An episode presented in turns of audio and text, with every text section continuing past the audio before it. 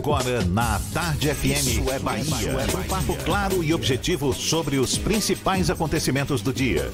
Um programa com a marca do Grupo A Tarde de Comunicação e do Bahia Notícias. Para botar tempero no começo da sua manhã. Isso é Bahia. Isso é Bahia.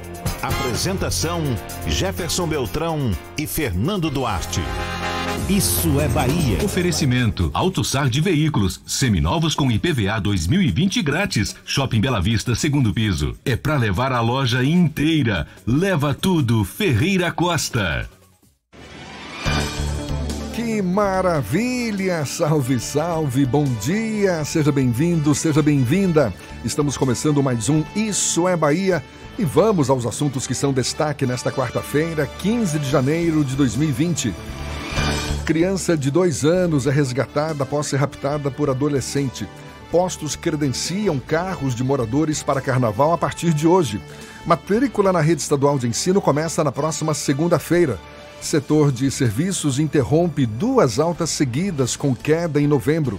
Salário mínimo tem novo reajuste neste ano. Com 900 empregos, mineradora retoma atividades na Bahia. Estados Unidos elevam alerta de segurança para viagens ao Brasil. Brasil e Catar acabam com exigência de visto. Gregory tem, tem proposta dos Estados Unidos e pode deixar o Bahia. São assuntos que você acompanha a partir de agora no Isso é Bahia. Programa, como sempre, recheado de informação, com notícias, bate-papo e comentários para botar tempero no começo da sua manhã e cheio de pimenta. O seu Fernando Duarte junto comigo. Bom dia! Bom dia, Jefferson. Bom dia, Paulo Roberto na operação, Rodrigo Tardio e Vanessa Correia na produção. E um bom dia especial para quem está saindo de casa agora para ir para o trabalho, para quem está saindo de uma jornada de trabalho e para quem está tomando aquele cafezinho esperto que o cheiro está batendo aqui graças à bacia que Paulo Roberto traz todo santo dia para o estúdio Sejam todos muito bem-vindos a mais uma edição do Isso é Bahia. E é uma bacia só para ele, né? Tá certo. Olha, você nos acompanha também pelas nossas redes sociais. Tem o nosso aplicativo pela internet no atardefm.com.br e ainda pode nos assistir pelo canal da Tarde FM no YouTube ou pelo portal A Tarde. E claro, pode participar enviando mensagens pelo nosso WhatsApp, Fernando. 719-9311-1010 ou também pelo YouTube. Mande a sua mensagem e interaja conosco aqui no estúdio. Tudo isso e muito mais a partir de agora para você.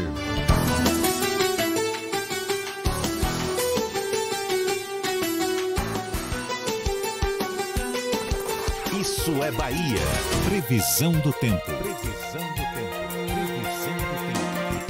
A exemplo de ontem, a quarta-feira amanheceu com céu claro, céu azul, tem sim algumas nuvens, mas o sol brilha forte, marca presença já neste começo de manhã. A temperatura é de 26 graus.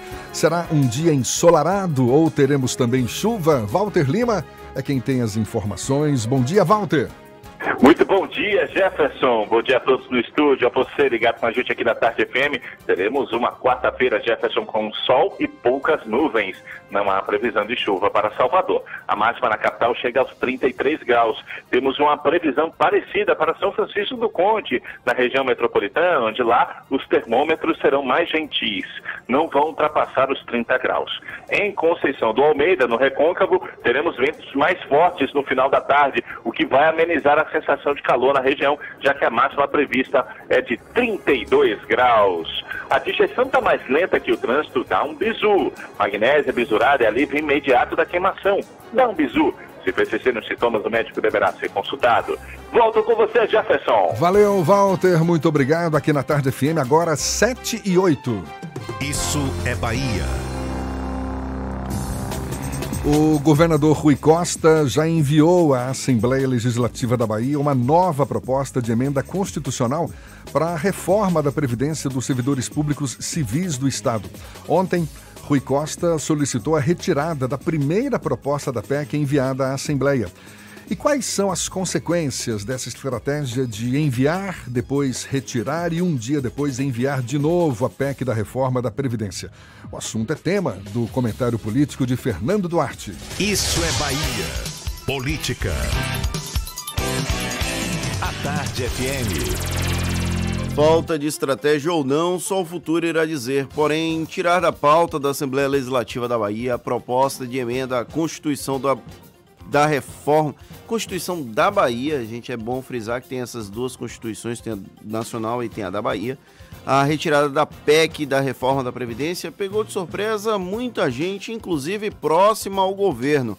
Eu achei que até iria demorar para fazer uma comparação assim, porém me parece que o governo Rui Costa profissionalizou a lógica bolsonarista de testar a percepção pública de um projeto e só depois colocá-lo para valer em tramitação. Pelo menos foi essa a impressão que ficou após o episódio de enviar e recolher a PEC. Bota não bota, algo mais ou menos assim. A articulação do governo não vai admitir. Entretanto, a liminar de Hilton Coelho do PSOL, que suspendeu a tramitação do projeto, arranhou a imagem já desgastada das mudanças da Previdência dos servidores estaduais. A decisão judicial poderia não ter um resultado prático a longo prazo, mas endossou facilmente o discurso de que o executivo errou a mão ao acelerar demais sem dialogar com as categorias envolvidas. Isso até faria sentido em um modelo de relação tensa ou distante com os sindicatos, como seria o caso de Jair Bolsonaro ou até do próprio prefeito de Salvador, Semineto. Não deveria ser o caso de um governo petista, cujas bases políticas estão nas relações sindicais apelidadas de movimentos sociais para evitar reações adversas da sociedade anti-esquerda. Agora, diante desse percalço jurídico e da corda ter esticado mais do que o necessário e sem necessidade, restou ao governo recuar ao ponto de reapresentar o projeto. E esse recuo inclui até a mudança na ordem com que as matérias são apreciadas pelo plenário como, como houve algumas concessões a categorias como professores e policiais militares, com projetos enviados após a PEC chegar à Assembleia, votá-las antes da reforma da Previdência diminui a resistência de duas categorias que poderiam fazer muito barulho e ampliar o desgaste político em pleno ano eleitoral. Há um esforço para que esse passo atrás seja enquadrado como uma espécie de benevolência do governo é uma estratégia discursiva que funciona para o grande público e para parte do movimento sindical, principalmente aquele mais pelego. No entanto, como, na, como há uma crescente de tensão entre entidades representativas e o executivo, após anos sem reajuste salarial, uma gota d'água pode fazer transbordar um caldo de ressentimento acumulado, algo que nenhum governo deveria querer lidar. Por isso, até a aprovação dessa série de mudanças na Previdência, veremos apenas lobos fantasiados de cordeiro em meio às articulações governistas na Assembleia. Para além do desgaste dos projetos, há também a exposição dos deputados estaduais àquele constrangimento de embolsarem mais de 50 mil reais cada um para a convocação extraordinária. Se o governo não tem sido tão parceiro para atendê-los, ou com a liberação de emendas, a boa nova dos salários extras até serviria de consolo, caso não fosse acompanhada da imensa repercussão negativa. Agora é preciso dosar para saber se vale comprar uma briga que não é deles. Como o governo bateu cabeças nessa primeira fase, os parlamentares agora têm a faca e o queijo na mão para revidar a falta de atenção ao longo de todos os últimos anos. É de se supor, Fernando, que ainda vai haver resistência para a votação, para a aprovação dessa PEC da reforma. Agora, pelo menos o líder da bancada de oposição, deputado Targino Machado, que é do DEM, já afirmou que não haverá voto de bancada. Liberou ele os deputados para votarem segundo sua consciência. É uma concessão da oposição? É aquele acordo feito entre o governador Rui Costa e o prefeito Assemineto para que o regime de prioridade fosse aprovado em dezembro do ano passado, porque a Prefeitura de Salvador também vai precisar encaminhar uma reforma da Previdência para os servidores públicos do município. E aí, para encaminhar essa matéria, ele vai precisar de menos barulho. Com a, o acordo entre bancada de governo e bancada de oposição na Assembleia, esse mesmo acordo pode acontecer aqui no município, na Câmara de Vereadores, e o projeto passar sem grandes polêmicas. É uma estratégia de Targino fingir que ele não é a favor, ele coloca a bancada para votar de acordo com a sua consciência, mas na verdade, quando uma bancada é liberada para votar com sua consciência, o líder está dizendo: vote com o governo, mas eu não vou assumir essa responsabilidade. Tá falado então, agora são 7h14, a gente muda de assunto. Os moradores das áreas que pertencem, que fazem parte dos circuitos do Carnaval de Salvador e que perderam o prazo para receber as credenciais em casa, vão poder, a partir de hoje, realizar o cadastramento dos veículos no posto de atendimento, no posto de atendimento no Shopping Barra. O posto vai estar localizado na Praça de Alimentação até o dia 21 de fevereiro. Os interessados também podem ser atendidos na sede da Feira Salvador, nos Barris, de segunda a sexta-feira, das nove da manhã às quatro horas da tarde, isso até o dia 25 de fevereiro. No ato do cadastramento presencial, a credencial é entregue na hora, Fernando. E o governo da Bahia divulgou licitações para reformas do Hospital Ana Nery, no bairro da Caixa d'Água, e na unidade de emergência Mãe Hilda Gitolu, no Curuzu, aqui em Salvador. Conforme publicação no Diário Oficial do Estado de ontem, o total das obras vai custar mais de 8 milhões de reais. No caso do Ananeri, entre as obras estão o ambulatório, UTI pediátrica e cozinha e refeitório. O custo vai ser de quase 7 milhões. Já o posto do Curuzu vai passar por uma reforma de quase 1 milhão e meio de reais. A tarde FM 715.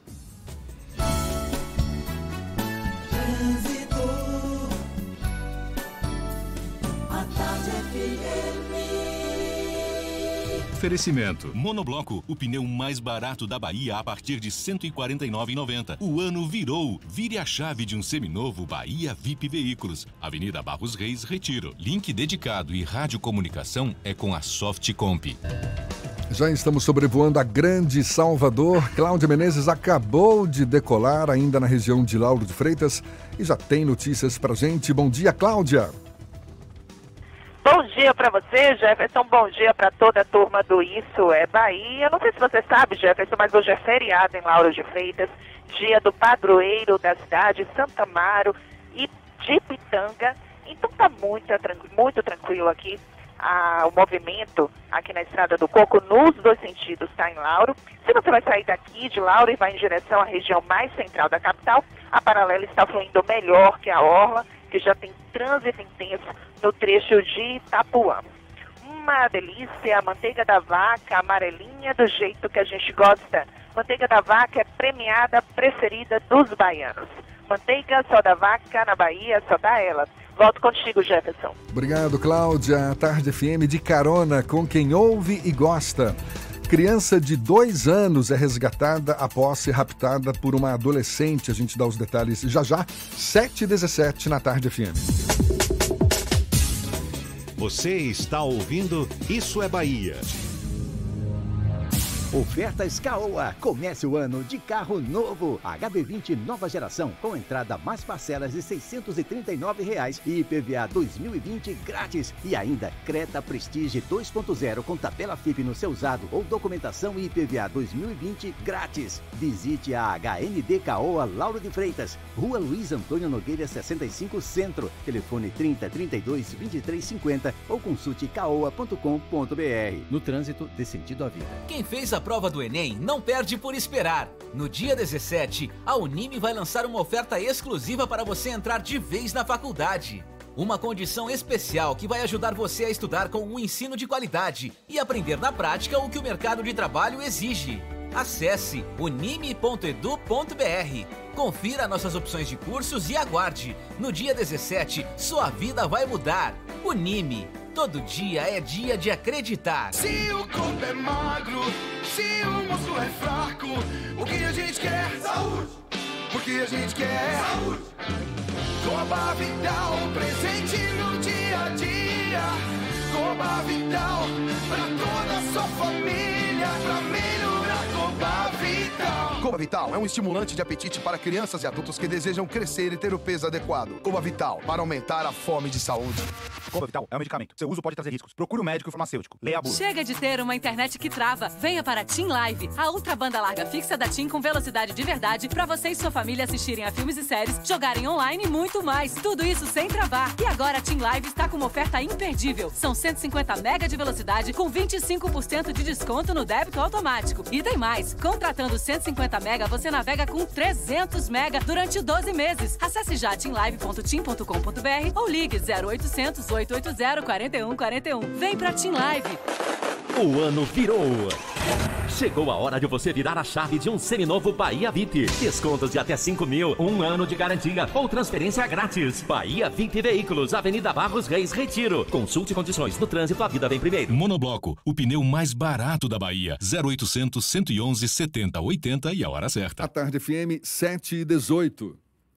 Você sabia que na Monobloco toda a energia elétrica utilizada para consertar o seu carro é captada de placas solares? E que o óleo trocado do seu carro vai para reciclagem para ser refinado novamente? E que na Monobloco os pneus velhos deixados pelos clientes podem virar chachim, cadeira e até asfalto? Não sabia? Então se ligue. Monobloco faz tudo de mecânica e tem o pneu mais barato da Bahia. Água de Meninos, Lauro de Freitas e Abrantes. 0800 111 7080. Voltamos a apresentar Isso é Bahia. Um papo claro e objetivo sobre os acontecimentos mais importantes do dia. A tarde FM 720, temos notícias da redação do portal Bahia Notícias. Lucas Arrasa, quem tem as informações. Bom dia, Lucas. Bom dia, Jefferson. Bom dia para você que está nos ouvindo. A gente vai falar sobre a reforma estadual da Previdência, porque o governador já mandou para a Assembleia Legislativa o novo texto da proposta de emenda à Constituição. E vamos aqui destacar algumas mudanças para a aposentadoria dos servidores civis, policiais civis, professores e agentes penitenciários. Dentre essas mudanças está a mudança da idade mínima para aposentadoria, a redução do pedágio de 100% para 60% na transição e o aumento da alíquota para quem recebe acima de 15 mil reais. A nova idade mínima para aposentadoria é de 64 anos para homens e 61 anos para mulheres. No caso dos professores vinculados ao Estado, a idade reduz mais 5 anos. Professores se aposentam com 59 anos, enquanto as professoras podem se aposentar aos 56. O governo mudou também a contribuição de inativos, que passa a ser proposta apenas para quem recebe acima de três salários mínimos. Para policiais e agentes penitenciários, o novo projeto não mudou muito. Pode se aposentar aos 55 anos de idade, os funcionários dos servidores de ambos os sexos com 30 anos de contribuição, sendo 25 anos de efetivo exercício do cargo. E pelo menos 62% dos pacientes atendidos no Hospital da Mulher aqui em Salvador são do interior do estado. Com seus três anos recém-completados, a unidade vem contribuindo para a interiorização dos serviços de saúde por meio desses atendimentos na capital. Pelo menos essa foi a avaliação do diretor técnico Paulo Sérgio Andrade. A unidade é considerada o maior hospital especializado no atendimento à saúde do, da mulher no norte e nordeste do Brasil. Eu sou Lucas Arraes, direto da redação do Bahia Notícias para o Isso é Bahia. Com vocês, Jefferson e Fernando. Valeu, Lucas. Muito obrigado. Agora são 7h21.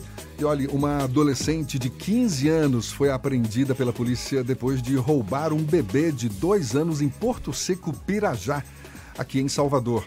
A jovem disse à polícia militar que pegou a criança porque sofreu um aborto recentemente e disse que o menino era seu filho.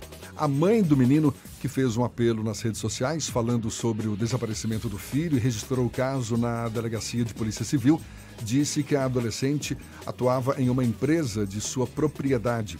A jovem foi conduzida até o conselho tutelar local. E Porto Seguro e Salvador estão entre os cinco destinos mais buscados para o carnaval de 2020, segundo o levantamento do Hotel Urbano. O município da Costa do Descobrimento ocupa o segundo lugar do ranking, atrás apenas de Búzios, no Rio de Janeiro, enquanto a capital baiana figura na quarta colocação, atrás também do Rio de Janeiro. Natal fecha os cinco destinos mais procurados para a folia momesca.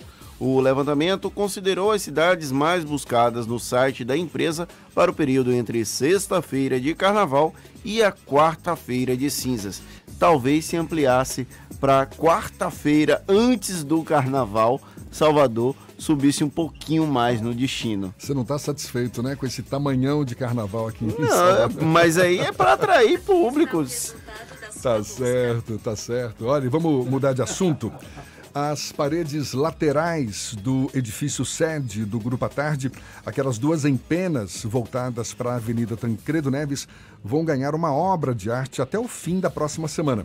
A intervenção artística faz parte do projeto Jubarte e é uma parceria do Grupo à Tarde com a Fundação Gregório de Matos, da Prefeitura de Salvador. O responsável pela obra é o grafiteiro e muralista Diogo Galvão, nosso convidado aqui no Isso é Bahia. Seja bem-vindo. Bom dia, Diogo. Bom dia, Jefferson. Bom dia, Fernando.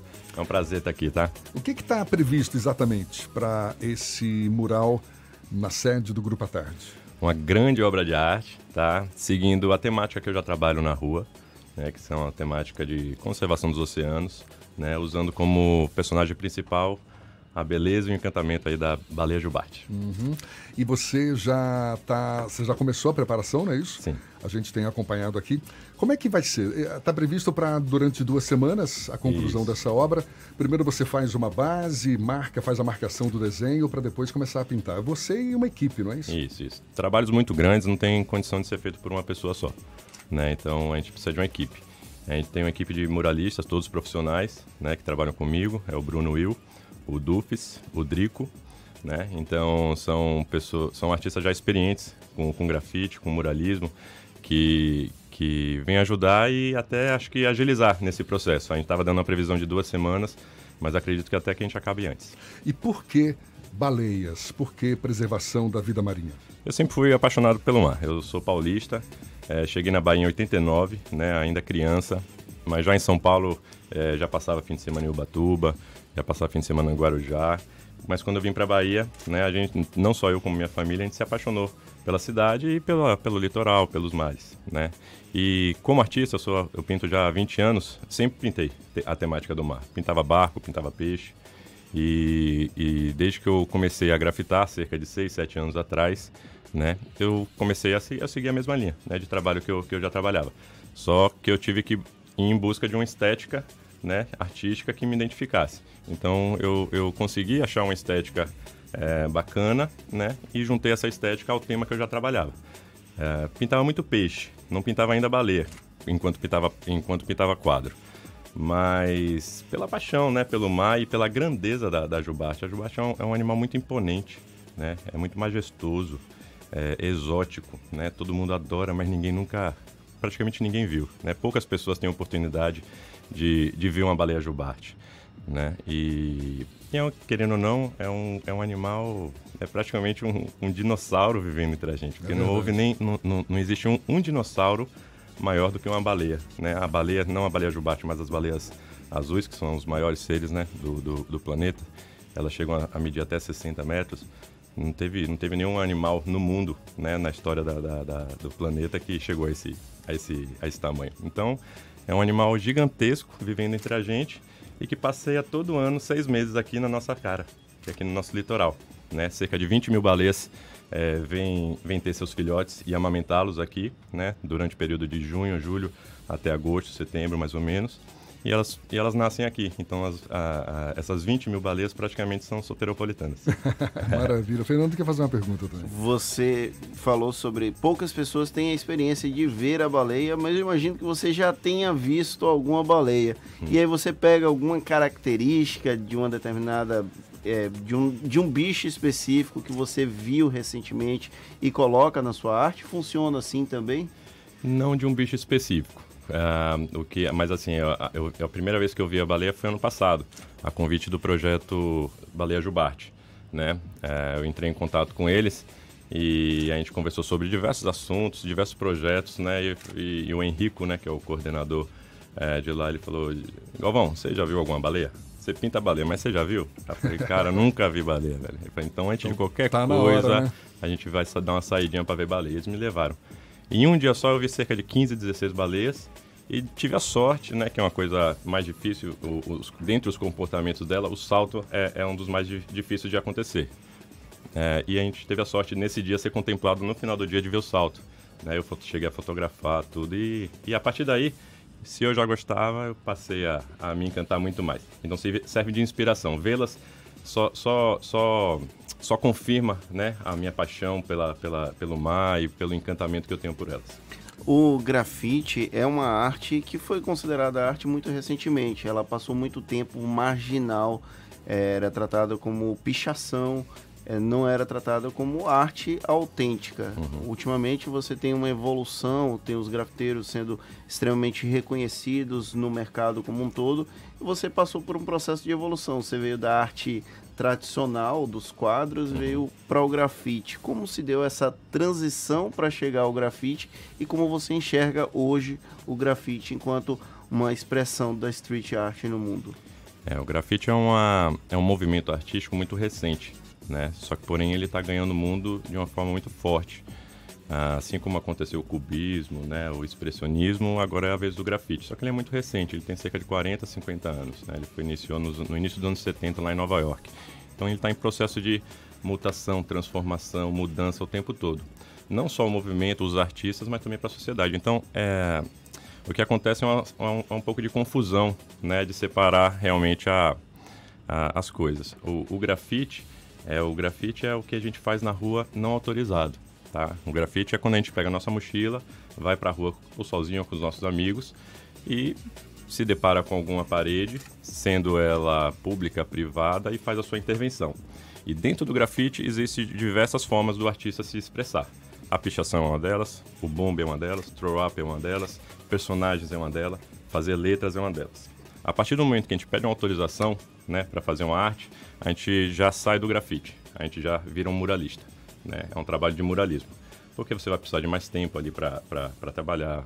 Provavelmente você vai fazer um trabalho com- que leva um processo maior, um tempo maior. O grafite é aquela coisa feita rápida na rua. Pode ser de, do picho até o personagem, mas é, é a, é a intervenção não autorizada. E, e quando surgiu na minha vida, cerca de 6, 7 anos atrás, foi uma mudança muito grande. né? Eu, não, eu nunca fui artista é, de galeria. Eu nunca eu pintava quadro, mas não expunha quadros. Eu era um artista que vendia meus trabalhos na rua mesmo. Eu é, parava o carro no- na esquina para vender meus quadros, tirava carro- os quadros do, do carro. Eu participava de feiras, de convenções. Então, assim, isso me, me atraiu um pouco. Eu já tinha, eu, apesar de pintar quadro, eu já tinha um, um- um trabalho assim é, voltado, experimentando a rua, né? Não, não pintando na rua, mas eu usava a rua como suporte para vender meus quadros.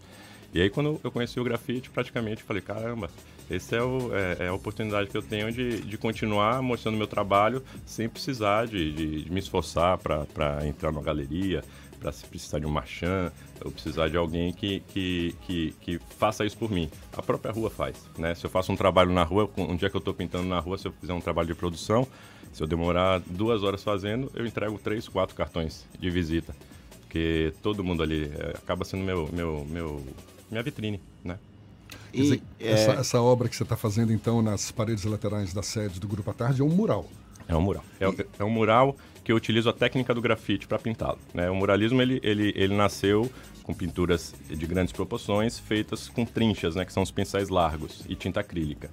E com a chegada do, do grafite e, o, e do spray, spray. o spray ele, ele otimiza esse processo de produção. Né? A aplicação do spray é mais rápida do que a aplicação com tinta acrílica. Você vai estar usando As duas coisas. as duas coisas. A tinta acrílica é para formar a base. É, faz a base, a gente faz a base com a tinta acrílica, né? E, e preenche o desenho, e faz os efeitos e o acabamento com spray.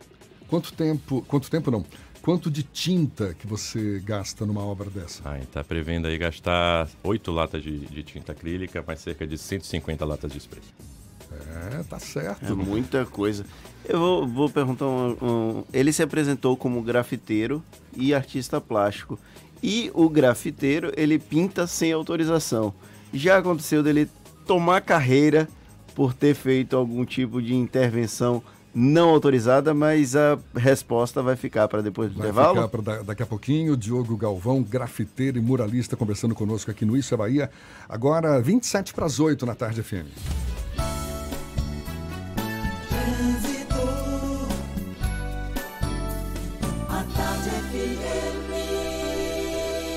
Oferecimento. Monobloco, o pneu mais barato da Bahia a partir de R$ 149,90. O ano virou. Vire a chave de um seminovo Bahia VIP Veículos. Avenida Barros Reis, Retiro. Link dedicado e radiocomunicação é com a Softcomp.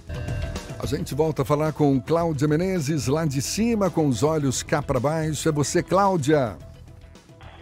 Oi, Jefferson. Olha, movimento bem intenso agora na Engenheiro Oscar Pontes, nas imediações da Feira de São Joaquim, viu? Isso é por causa do ferryboat, viu? Tem fila já para o ferryboat, então se você vai para a ilha, é bom se apressar, viu? Se você ainda não saiu de casa. E a Via Express está fluindo bem para você que vai sair da rótula do abacaxi e quer chegar nessa região aí da Cidade Baixa. Porto Seguro Alto, cuidar do seu carro é o nosso trabalho, mas o que importa é cuidar de você. Consulte seu corretor. Volto contigo, Jefferson. Obrigado. Obrigado, Cláudia. A Tarde FM de carona com quem ouve e gosta. Agora, 26 minutos para as 8 horas, a gente faz esse intervalo e volta já já. Você está ouvindo Isso é Bahia. Ofertas Caoa. Comece o ano de carro novo. HB20 nova geração com entrada mais parcelas de 639 reais e IPVA 2020 grátis. E ainda Creta Prestige 2.0 com tabela FIP no seu usado ou documentação e IPVA 2020 grátis. Visite a HND Caoa Lauro de Freitas, Rua Luiz Antônio Nogueira 65 Centro. Telefone 30 32 23 50 ou consulte caoa.com.br. No trânsito, dê sentido à vida. Se o corpo é magro, se o músculo é fraco, o que a gente quer? Saúde!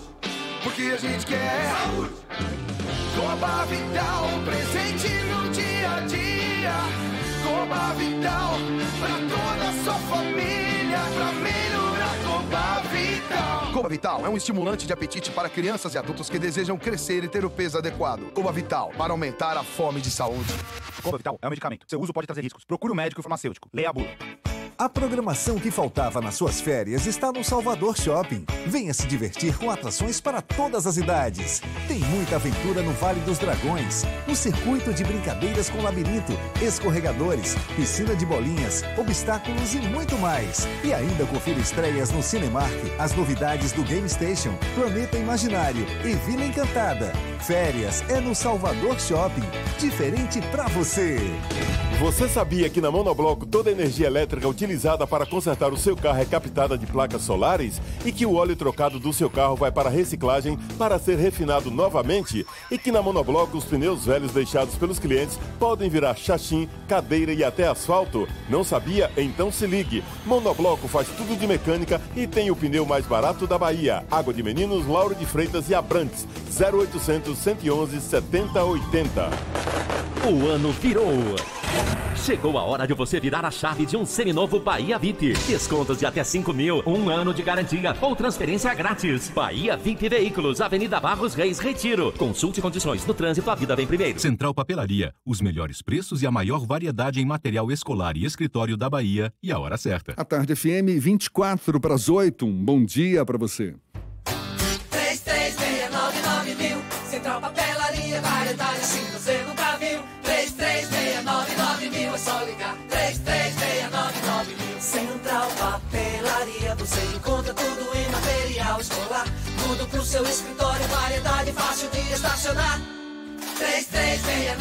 Ligue 3369 mil. A maior variedade em material escolar e de escritório. Central Papelaria Lauro de Freitas. 33699000 Voltamos a apresentar Isso é Bahia. Um papo claro e objetivo sobre os acontecimentos mais importantes do dia. Agora, 22 minutos para as 8 horas e a gente retoma o papo com o grafiteiro e muralista Diogo Galvão, que começou uma intervenção artística na, nas paredes laterais do Grupo à Tarde. Só que primeiro a gente vai para a redação do Portal à Tarde com Thaís Seixas. Thaís tem notícias para gente. Bom dia, Thaís. Oi, Jefferson, bom dia. Bom dia, Fernando, e a você que acompanha o Isso é Bahia. O trânsito nas regiões do comércio e Cidade Baixa será modificado em função da lavagem do Bonfim, que ocorre amanhã. Segundo a Transalvador, haverá bloqueio, proibição de estacionamento e mudança no sentido do fluxo em algumas vias. Entre elas está a Avenida Contorno, que será interditada para circulação e estacionamento de veículos. Da mesma forma, será proibido estacionar na Praça Visconde de Cairu, Ruas da Bélgica e Miguel Calmon, Avenida Frederico Pontes, Largos da Calçada, dos Mares e de Roma e Avenida Dendenzeiros entre outras áreas localizadas aí nesse trajeto que liga as basílicas de Nossa Senhora da Conceição da Praia e do Bonfim. As alterações só serão finalizadas no domingo, quando se encerram os festejos ao Nosso Senhor do Bonfim. Todas essas mudanças estão disponíveis no site da Transalvador. E Salvador recebe a partir de hoje uma série de atividades para a elaboração do plano de mitigação e adaptação às mudanças do clima. O evento que dá início à discussão do tema será realizado no Teatro Gregório de Matos, às 1h30 da tarde, com a participação do cientista e climatologista Carlos Nobre. O objetivo é criar estratégias para a capital baiana cumprir as metas do Acordo de Paris, que cria compromissos locais e globais para adaptação climática, além de reduzir a emissão de gases do efeito estufa. O encontro é aberto ao público e tem entrada gratuita. Essas e outras notícias estão aqui no portal atardeatarde.com.br. É com você, Jefferson. Valeu, Thaís. Muito obrigado. Aqui na Tarde FM você ouve, gosta e se diverte. Shows, dança, teatro, música, diversão. Ouça agora as dicas da Marcita com Márcia Moreira. Olá, vamos às dicas para esta quarta-feira. A peça Os Pássaros de Copacabana volta a cartaz para a nova temporada. A partir das canções de Ari Barroso, a peça conta a história de um travesti às vésperas do golpe de 1964 que tenta fazer um espetáculo em homenagem ao compositor por encomenda do seu amante militar. Em cena, o ator Marcelo Prado interpreta clássicos de Ari Barroso e músicas menos conhecidas. As canções são executadas ao vivo com acompanhamento do multiinstrumentista Elinaldo Nascimento. De 15 de janeiro a 5 de fevereiro, sempre às quartas-feiras, às 8 da noite, na sala do coro do Teatro Castro Alves. Ingressos a 40 e 20 reais. Respeitado e reconhecido no mundo musical, Luciano Calazans assina a ficha técnica de mais de 700 álbuns de artistas nacionais e internacionais. Já dividiu o palco com nomes como Gilberto Gil, Marisa Monte, Stanley Jordan, Ivete Sangalo, entre outros. Para comemorar 30 anos de carreira, ele se apresenta hoje, dia do seu aniversário, na sala principal do Teatro Castro Alves. A apresentação única às 8 da noite vai contar com vários convidados especiais. Ingressos a partir de 50 reais inteira. Toda a renda será revertida para o Núcleo de Apoio a Crianças com Paralisia Cerebral.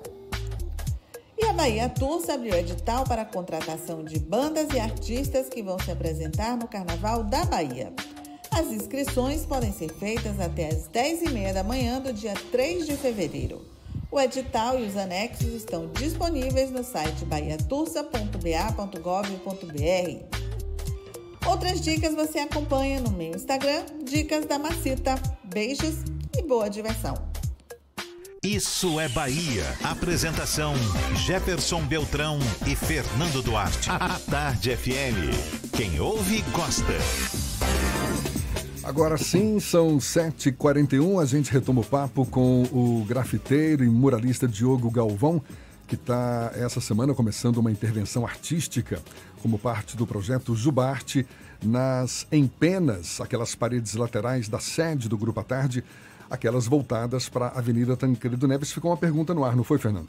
Eu perguntei, já que ele se apresenta como grafiteiro e artista plástico, se ele já tomou algum tipo de carreira por não ter pedido autorização para fazer uma intervenção como grafiteiro. Então, Fernando, é, infelizmente a gente vive, vive num país preconceituoso, né? Uh, eu, por não ser negro, né, e ser um pouco mais velho, talvez, um pouquinho de barba branca, né, eu já fui, sim, abordado pelos policiais, mas sempre conversei com eles, dialoguei e não, não sofri repressão. Mas não acontece isso com os outros grafiteiros que são negros, né, da periferia. Né? Em muitos casos, a, a população, as polícias é, repreende né, com violência e por não entender né, o motivo e a significação, o significado né, do, da, da arte do grafite. Né? Por, por, portanto, é importante a gente estar conversando sobre isso com os grafiteiros, é, com o movimento, para que a população tenha a informação correta né, sobre a arte do grafite. Tá? É, isso é uma, é uma, é uma é, é um processo, acho que, de, de, de, de, de mudança, né? A, a, como eu falei, o grafite é uma, é uma arte muito nova, né? Então, assim, é novo tanto para, para, para a população quanto para os grafiteiros também, que estão se formando, estão crescendo nesse movimento. Então, acho que é um processo natural. Né? Como a gente vive num país preconceituoso, então, de vez em quando, ocorre fatos que, que não são legais né? para para o grafite. Galvão, você tem obras espalhadas hoje por que áreas de Salvador? Ah, então a gente pinta em Salvador inteiro, porque a, a, é, o movimento do grafite ele, é, ele tem um, uma característica de, de, de realizar mutirões e eventos em vários bairros, né? Então, quando acontece os grafiteiros, está espalhado pela cidade toda. Então, quando acontece um mutirão em Cajazeiras, o artista de lá se organiza, organiza com a comunidade, um pouco de material, um pouco de suporte e chama os amigos para pintar. Então acaba tendo trabalho da cidade toda, desde Lauro de Freitas, é, lá Ipitanga, a, é, Estela Mares até Ribeira, no caso. Existe um movimento hoje aqui em Salvador no sentido de, de implantar exatamente grandes, grandes painéis artísticos. Por exemplo, é o que acontece lá na região do bairro do Comércio. Ou seja, essa obra que você está fazendo aqui na sede do Grupo Atarte faz parte dessa intenção de, de fortalecer os morais em Salvador.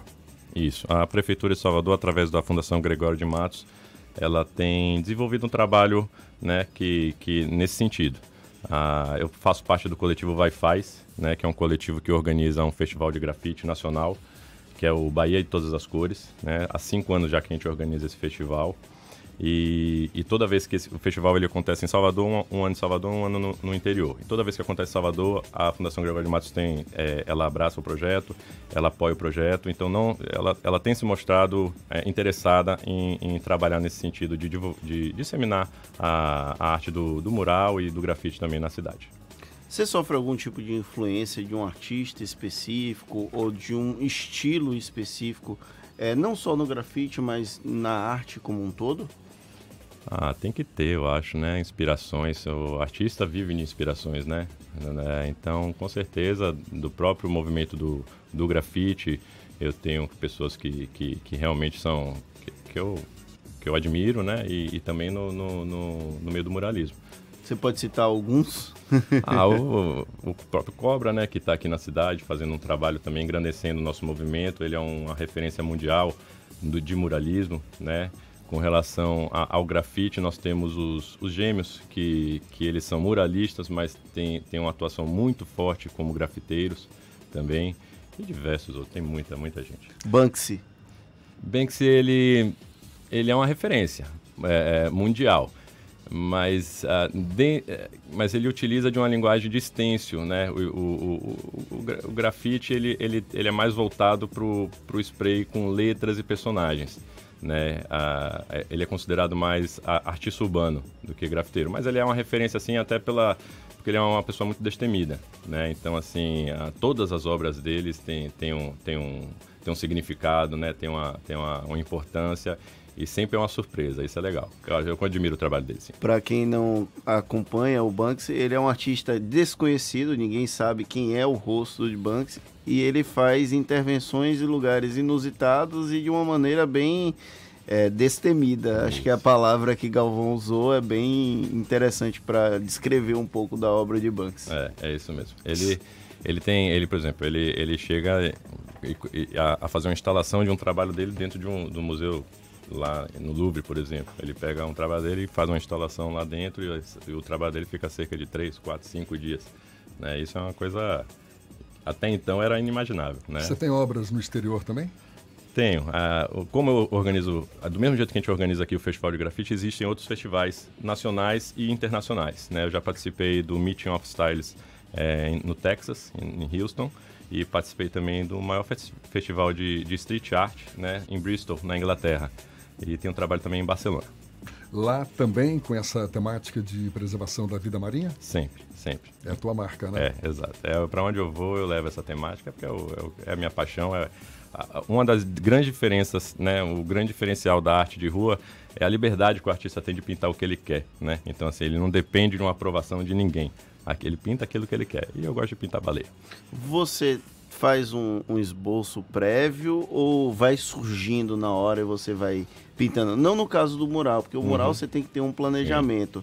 Mas no caso de uma intervenção como o grafite, vai brotando ou é algo que você desenhou, rascunhou antes? É muito comum, Fernando, é, na, na rua, o, o, o artista de rua andar com, com sketchbook, né? Que é o livrinho dele de rascunho. Né? Então ele utiliza, utiliza esse livrinho para quando estiver na rua ele já ter alguma, alguma referência para pintar. Eu não uso. Eu uso o sketchbook para desenhar, para treinar, mas na rua eu normalmente não uso. Eu, eu, eu saio em busca de, um, de algum suporte, que é a parede, né? E de acordo com, com o padrão da parede, se ela for quadrada, se ela for retangular, se ela for comprida, diagonal. Então, aí eu, na hora, eu chego e desenvolvo o trabalho. Essas intervenções que você faz na rua sem autorização, que são Uhum. é, obras de grafite mesmo, é, o custo é por tua conta, Galvão? Sim, sim. Inclu também as que a gente pede autorização. A gente não faz só, só. A gente não sabe. Quando a gente vai para rua, a gente não vai só atrás de muros sem autorização. A gente vai atrás de muro. Quando a gente encontra um muro que a gente considera ideal, aí a gente passa a analisar. Esse muro é uma propriedade particular ou é uma propri- propriedade pública, é um muro que está abandonado. Aí a gente analisa se precisa de autorização, se não precisa de autorização, se a gente vai pedir autorização, se a gente não vai pedir autorização. Entendeu? Mas normalmente, nesse momento, a gente está com o nosso material, é por nossa conta. Você estima o custo médio de uma obra dessa, por exemplo? Ah, para fazer uma lata custa cerca de 20 reais, né? Se você quiser fazer uma pichação, você faz com a lata. Se você quiser fazer um bombe, que são aquelas letras né, mais gordinhas. Que Bombe. Tem, bombe, que são as letras. É, é uma forma.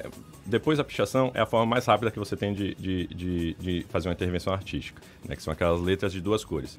O artista faz a letra gordinha, preenche com a cor no- de dentro e faz outra cor de contorno. Aí você leva duas latas. Para fazer a minha produção de baleia, aí eu uso mais, mais latas porque eu, eu faço um trabalho colorido.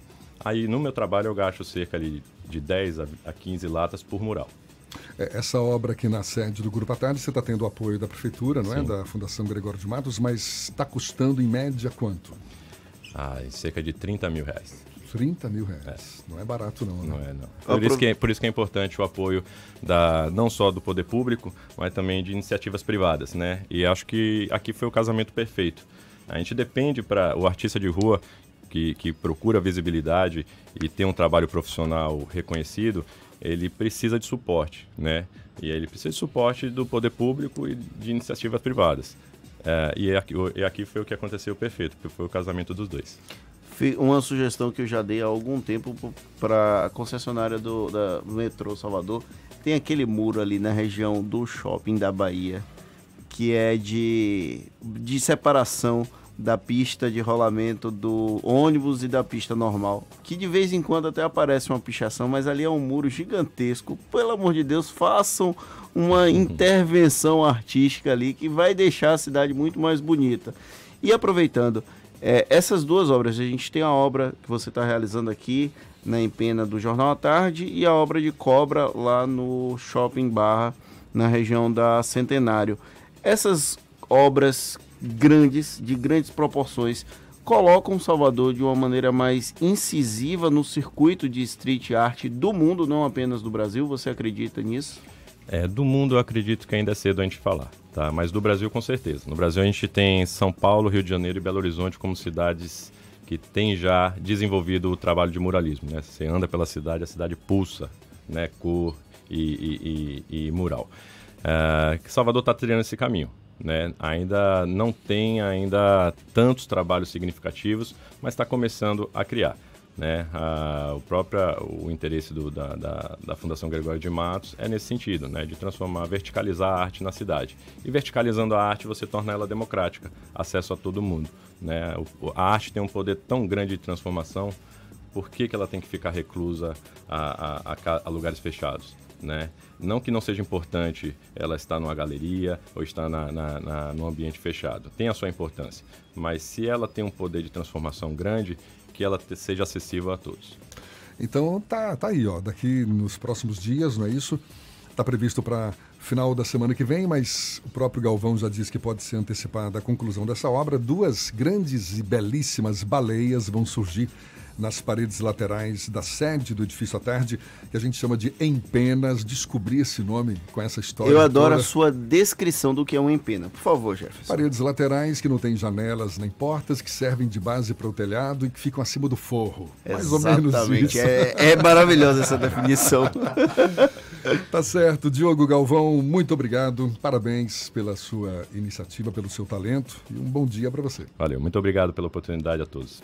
Agora, sete minutos para as oito na tarde FM. Isso é Bahia. Economia. A Tarde FM. Bom dia, Jefferson. Bom dia, Fernando. Bom dia, ouvintes da Rádio A Tarde FM. Os mercados acionários perderam força na tarde de ontem, com os investidores mais cautelosos temendo um revés das negociações comerciais entre Estados Unidos e China, após o governo americano anunciar que vai manter as tarifas mais altas sobre os produtos chineses, mesmo após a assinatura do acordo inicial marcado para hoje. Segundo agências internacionais, as tarifas valerão pelo menos por mais 10 meses, até depois da eleição presidencial americana. Detalhes como esse devem ser conhecidos hoje, quando as minutas do acordo serão divulgadas, e podem voltar a mexer com os mercados. Os índices em Nova York só não caíram mais porque os investidores se animaram com o início da temporada de balanços do quarto trimestre, o que sustentou o índice Dow Jones. No Brasil, a bolsa fechou em alta de 0,26% a 117.900 pontos, enquanto o dólar caiu 0,35% a R$ 4,13, se preparando para os números de vendas no varejo e com o livro bege nos Estados Unidos. Destaque de alta foi a Via Varejo, que subiu 5%, fechando a R$ 13,35, e o destaque de queda foi a Gerdau, que caiu 2,40% a R$ 10,15. A todos, bom dia, bons negócios. Meu nome é André Luz, meu sócio da BP Investimentos. Isso é Bahia. A Tarde FM. Quem ouve, gosta. Hoje é feriado em Lauro de Freitas. Cláudia Menezes já antecipou pra gente mais cedo, né? Todo mundo em casa curtindo esse feriado. Todo mundo em casa não necessariamente, mas pelo menos curtindo uma folga. Isso porque a cidade de Lauro de Freitas celebra hoje o dia de Santo Amaro de Ipitanga, que é o padroeiro da cidade. A programação já começou às 6 horas da manhã, com uma alvorada de fogos. Logo depois, às 9 horas, vai ser celebrada uma missa solene, presidida pelo arcebispo de Salvador e primaz do Brasil, Dom Murilo Krieger. Já pela tarde, às 4 horas, acontece a carreata e procissão com saída da Igreja Matriz. A festa vai ser finalizada com o show do padre Alessandro Campos às 8 da noite na Praça da Igreja Matriz. E mais de um milhão de trabalhadores em todo o país estão há mais de 45 dias na fila de espera do sistema do INSS, aguardando a análise de requerimentos de aposentadorias. A quantidade de benefícios que aguarda análise aqui na Bahia, segundo a Associação Casa do Aposentado, é de mais de 100 mil. Essa corrida foi iniciada no final do ano passado por conta das novas regras da Previdência. O problema na análise dos pedidos ocorre porque o INSS ainda não conseguiu atualizar o sistema do órgão federal com as novas regras previdenciárias e tem pouca quantidade de servidores para atender a demanda. Agora são 7h56 na Tarde FM.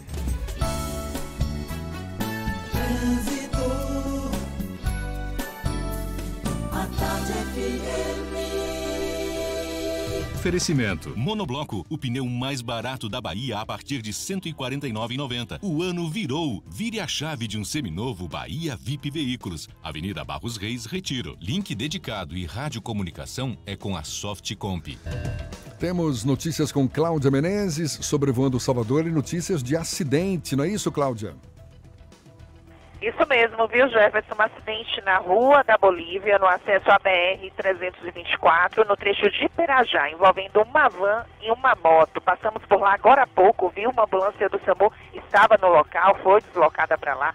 Tem lentidão, por isso, se você vai sair de Pau da Lima, quer acessar a BR em direção ao interior do estado, siga agora pela Avenida Liomar Baleeiro, vai ser mais tranquilo esse caminho para você. Apesar da da intensidade na Liomar Baleeiro, tá? Agora, se você quiser pegar a BR no sentido Salvador, já no sentido oposto, aí você vai, vai em direção à estação Pirajá, o viaduto de São Caetano, também vai ser mais tranquilo para você agora. Última chamada para se cadastrar na promoção Use Caixa Elo. Concorra a mil reais por dia e uma casa mobiliada por mês. Acesse usecaixaelo.com.br e participe. Vem, Vidão! Contigo, Jefferson. Obrigado, Cláudia. Tarde FM de carona com quem ouve e gosta. Intervalo e daqui a pouquinho a gente volta para falar para toda a Bahia. É um instante só. Você está ouvindo Isso é Bahia. Ano novo, seu Volks também é na Baviera. Polo MPI a partir de 49.990 com taxa zero. De Cross Comfortline por 94.990 com taxa zero. E mais, seminovos com a garantia e procedência, mais IPVA e transferência grátis. Vem pra Baviera. Ano novo, seu Volks também. Fazer parte da nova Volkswagen. Fale. Baviera, Avenida ACM, Iguatemi, 3340-3020. No trânsito de sentido à vida, consulte condições. Você sabia que na Monobloco os pneus velhos deixados pelos clientes podem virar chachim, cadeira e até asfalto? E que a Monobloco apoia o esporte amador e a cultura? E que também na Monobloco uma parte do lucro do serviço do seu carro você pode direcionar para algumas instituições beneficentes? Não sabia? Então se ligue. Monobloco faz tudo de mecânica e tem o pneu mais barato da Bahia. Água de Meninos, Lauro de Freitas e Abrantes. 0800 111 7080. Quem fez a prova do Enem não perde por esperar. No dia 17, a Unime vai lançar uma oferta exclusiva para você entrar de vez na faculdade. Uma condição especial que vai ajudar você a estudar com um ensino de qualidade e aprender na prática o que o mercado de trabalho exige. Acesse unime.edu.br. Confira nossas opções de cursos e aguarde. No dia 17, sua vida vai mudar.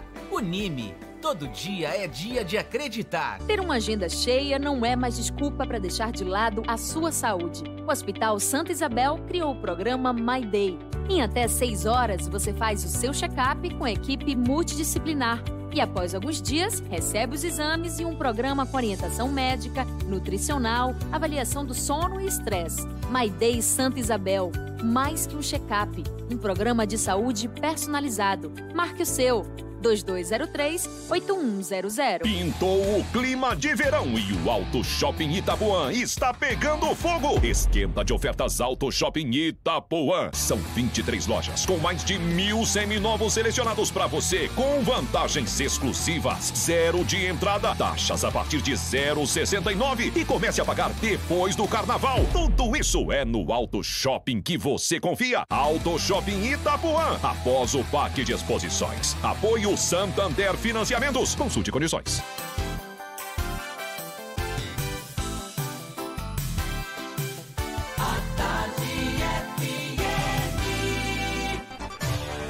Atenção, emissoras afiliadas à Tarde FM. Em 5 segundos, isso é Bahia para todo o estado.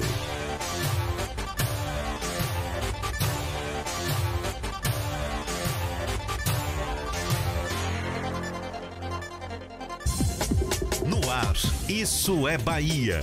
Informação com a marca do Grupo A Tarde e do Bahia Notícias. Política, segurança, saúde, cidadania. Isso é Bahia. Apresentação: Jefferson Beltrão e Fernando Duarte. A Tarde FM. Quem ouve, gosta. Que maravilha! Salve, salve, bom dia! Seja bem-vindo, seja bem-vinda. A partir de agora, Isso é Bahia em rede com emissoras de todas as regiões do estado. E esses são assuntos em destaque nesta quarta-feira, 15 de janeiro de 2020. Salário mínimo tem novo reajuste neste ano. Matrícula na rede estadual de ensino começa na próxima segunda-feira. Divulgado o resultado do concurso para cargos na Prefeitura de Feira de Santana. Com 900 empregos, mineradora retoma atividades na Bahia. Mais de 400 quilos de carne bovina são levadas de forma irregular e apreendidas no norte da Bahia. Também Gregory tem proposta dos Estados Unidos e pode deixar o Bahia. Isso é Bahia, programa recheado de informação, com notícias, bate-papo e comentários para botar tempero no começo da sua manhã. Junto comigo, Fernando Duarte. Bom dia! Bom dia, Jefferson. Bom dia, Paulo Roberto na operação, Rodrigo Tardio e Vanessa Correia na produção. E um bom dia especial para as nossas queridas emissoras parceiras e afiliadas. A Cidade FM de Luiz Eduardo Magalhães, Itapuí FM de Tororó, Eldorado FM de Teixeira de Freitas, RB Líder FM de Rui Barbosa, Serrana Líder FM de Jacobina, Baiana FM de Itaberaba, 93 FM de Jequié, Interativa FM de Itabuna, Ativa FM de Eunápolis, Cultura FM de Paulo Afonso e Irecê Líder FM de Irecê. Sejam todos muito bem-vindos à edição desta quarta-feira do Isso é Bahia. A gente lembra, você nos acompanha também pelas nossas redes sociais, pelo nosso aplicativo, pela internet no atardefm.com.br e pode nos assistir também pelo canal da Tarde FM no YouTube ou pelo portal à tarde e ainda, claro, participar, enviar suas mensagens pelos nossos canais de comunicação. Fernando? WhatsApp no 71993111010 ou também pelo YouTube. Mande a sua mensagem e interaja conosco aqui no estúdio. Tudo isso e muito mais a partir de agora para você.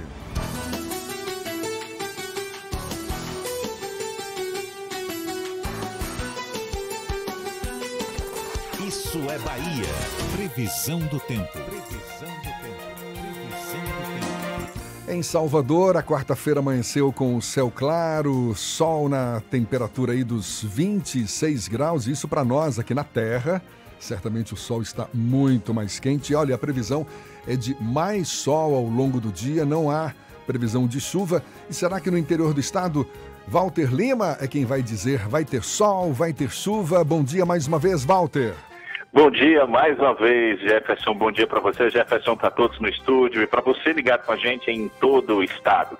A gente vai falar de diferentes regiões onde existem panoramas diferentes de previsão de tempo para essa quarta-feira. Temos um friozinho bom em Vitória da Conquista nesse momento, onde os termômetros estão marcando ali na casa dos 17, 18 graus. Mas as temperaturas vão subir com um céu sem nuvens e sol imperioso. A máxima chega aos 29. Em Tororó, já nessa transição entre o sudoeste e o sul da Bahia, não chove. A máxima chega aos 33 graus, muito calor em Tororó e nos municípios ali no entorno. Em Una e também em Ilhéus, no sul da Bahia, chove rápido pela manhã, máxima de 30 graus. Aí a gente sai do sul e vai para o extremo oeste da Bahia, em Luiz Eduardo Magalhães. Bom dia a todos que estão aí na nossa companhia. Temos 21 graus nesse momento, previsão de chuva com relâmpagos no final da manhã, início da tarde, até o meio da tarde, teremos esse panorama aí pela região. Isso, inclusive, ajuda a segurar as altas temperaturas, Jefferson, e a máxima não passa dos 30 graus. My Day Santa Isabel, mais que um check-up, um programa de saúde personalizado. Marque o seu, 2203-8100. Volto contigo, professor. Valeu, Walter. Aqui na Tarde FM, agora 8 e 5. Isso é Bahia. O presidente Jair Bolsonaro e o ministro da Economia Paulo Guedes anunciaram em Brasília que o salário mínimo de 2020 será elevado de R$ 1.039 para 1.045 reais. Essa estratégia do governo de anunciar uma medida nem sempre satisfatória para a população brasileira e depois dar uma cara mais palatável para a mesma medida é tema do comentário político de Fernando Duarte. Isso é Bahia. Política. Tarde FM. Dois episódios ontem sinalizam que os governantes acreditam que conseguem facilmente enganar a população com a estratégia de adotar uma medida mais dura e, na sequência, substituí-la por algo mais brando. O primeiro, até já comentada, foi do governador Rui Costa com a substituição da PEC da reforma da Previdência, depois da repercussão negativa do projeto na Assembleia e entre os servidores. O segundo é até mais vezeiro em testar algo publicamente antes de colocá-lo efetivamente em prática. Foi o caso do novo salário mínimo, que teve um reajuste de R$ 6,00, confirmado ontem pelo presidente Jair Bolsonaro. Até então, o salário seria de R$ 1.039 e agora sofreu essa ligeira alteração para R$ 1.045, corrigindo a inflação de 2019, segundo os dados extraoficiais do governo. O IBGE, que é até um órgão governamental, ainda não divulgou a inflação oficial do ano passado. Do ponto de vista de estratégia discursiva e política, tanto Rui quanto Bolsonaro estão certíssimos. Qualquer um, nas posições em que eles estão atualmente, faria exatamente a mesma coisa. Aumenta a popularidade e ainda constrói a imagem de que é possível dialogar, retroagir e avançar a depender do termômetro junto ao eleitorado. Só que nós precisamos ter a noção que isso é uma estratégia discursiva e que funciona como uma forma de manter um certo controle narrativo sobre as reações da população frente a ações que poderiam ser impopulares, sejam mudanças na previdência ou apenas um reajuste abaixo da inflação para o salário mínimo. Nossa obrigação enquanto cidadãos conscientes é identificar que não há mocinhos no ambiente político e que o mito do bom selvagem pode até funcionar antes do homem entrar nessa selva eleitoral. A partir do momento em que eles se colocam à prova das urnas, não há mais benevolência nas atitudes, apenas interesses que podem ser relativamente altruístas, mas no fundo, no fundo, não passam apenas de interesses político-eleitorais. Agora, o governo se baseia no INPC, não é isso que fechou o ano passado com uma alta superior a 4,48%, e por conta disso, o salário mínimo anunciado inicialmente teria tido né, um reajuste abaixo da inflação. Então, foi uma tentativa de reajustá-lo obedecendo o índice do INPC, que serve como referência para o reajuste é do mínimo. porque né? o- os dados consolidados ainda não estão os dados ainda não estão completamente consolidados. Ainda está num processo de apuração. É certo que o mês de dezembro do ano passado teve uma alta da inflação muito maior do que a esperada, principalmente por conta daquele reajuste da carne. Ela teve um impacto muito grande no bolso do trabalhador, então isso teve um impacto no restante do processo. E aí, além disso, é, tem, a gente conversava até nos bastidores ontem aqui que para o brasileiro, para quem lida com o supermercado, quem faz supermercado, para quem abastece o carro, para quem faz qualquer coisa do dia a dia, parece que a inflação, a gente tem a sensação que a inflação foi muito maior do que os pouco menos de 5% que o governo indica via IPCA, IPCA né? e INPC. INPC, INPC. Então, a sensação que eu tenho quando eu vou para o supermercado, que você tem quando vai para o supermercado, é que a inflação de 2019 foi muito maior do que o governo indica, os números oficiais indicam, porque o que você comprava em janeiro de 2019, você já não conseguia comprar em dezembro do mesmo ano. Na verdade, essa alta de preços que a gente sente acima da inflação é histórica. na há verdade. muito tempo e me parece que ao longo dos últimos anos tem um processo de aceleramento. E isso aí não é uma questão nem do governo de Jair Bolsonaro, é uma questão, como você falou, histórica e que o poder de compra pode até ter aumentado simbolicamente, mas que não teve resultado prático, já que está tudo muito mais caro. Ok, agora são 8 e 11 e a gente dá uma chegada na redação do portal Bahia Notícias. Lucas Arras tem novidades pra gente. Bom dia, Lucas. Bom dia, Jefferson. Bom dia para vocês que nos escutam de todo o estado. Por determinação da conselheira Maria Tereza Gomes, do CNJ, Conselho Nacional de Justiça, a Corregedoria Geral do Tribunal de Justiça da Bahia realizou entre os dias 8 e 13 de janeiro uma inspeção extrajudicial nos cartórios de registros de imóveis de Santa Rita de Cássia e Formosa do Rio Preto, municípios do oeste do estado. O objetivo da inspeção foi coletar informações para o CNJ apresentar o mapa do histórico de matrículas de mais de 300 mil hectares de terras alvos de uma disputa judicial. As terras são objetos da Operação Faroeste, que investiga a venda de sentenças no Tribunal Baiano, principalmente nesses casos de grilagem. E o Ministério do Turismo, o ministro do, do, Turismo, Marcelo Álvaro Antônio, acredita que o novo Centro de Convenções de Salvador deve reduzir a sazonalidade do turismo de negócios em Salvador.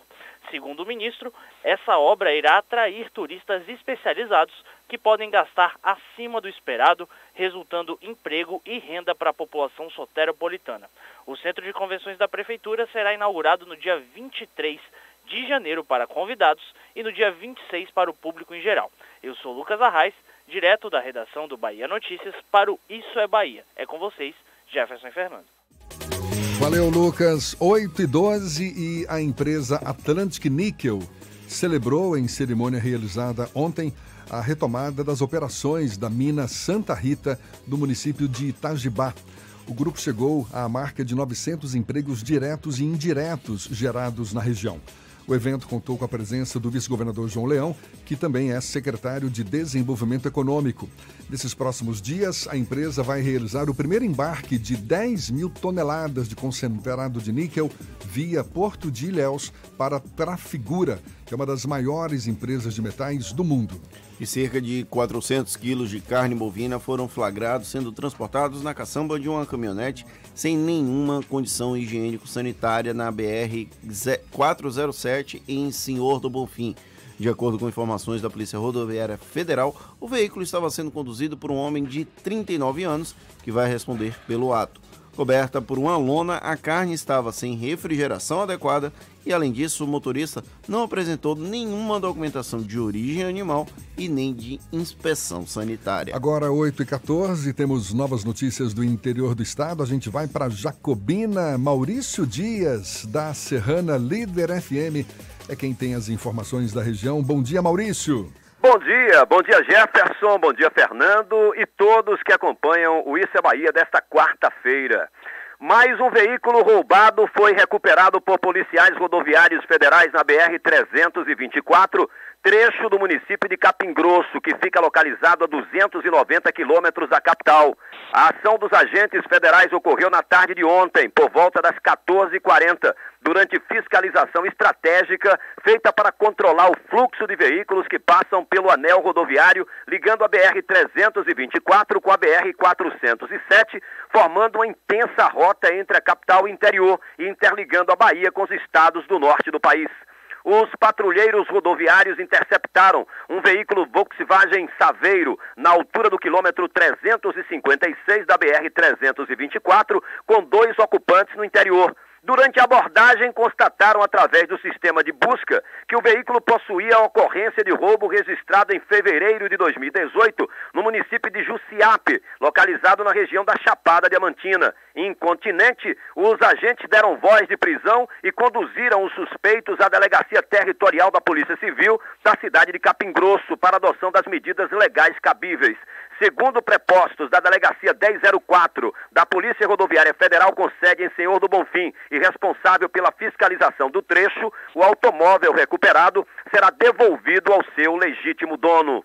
Após 10 anos de um mal sucedido projeto de videomonitoramento, que depois de implantado custou cerca de 200 mil reais com recursos da iniciativa privada e do poder público, sem que nunca chegasse a funcionar, a cidade de Jacobina deve ganhar nos próximos meses um moderno sistema de videomonitoramento em todo o seu perímetro urbano, que incluirá câmeras de reconhecimento facial e identificação de placas veiculares com restrições de furto e roubo. Com custos mais baixos e maior eficiência, o novo projeto nasce de uma parceria entre o Ministério Público do Estado, Prefeitura, Conselho Comunitário de Segurança, Associação Comercial e organismos de segurança pública, com previsão inicial de 52 câmeras espalhadas em pontos estratégicos da cidade. As despesas com a aquisição dos equipamentos e manutenção serão patrocinadas pela Prefeitura, enquanto a logística de fiscalização e controle ficará a cargo das polícias civil, militar e guarda municipal. De Jacobina, no centro-norte baiano, Maurício Dias, da Rádio Serrana Líder FM, Grupo J. Sidney de Comunicação, para o Isso é Bahia. Valeu, Maurício. 8 e 16 na Tarde FM. Atenção, você, aluno da Rede Estadual de Ensino, é que a matrícula para o ano letivo de 2020 começa no dia 20 de janeiro, portanto, próxima segunda-feira. A novidade este ano é a realização do processo que vai ser 100% online, pela internet e também por meio de dispositivos móveis, por meio do saque digital.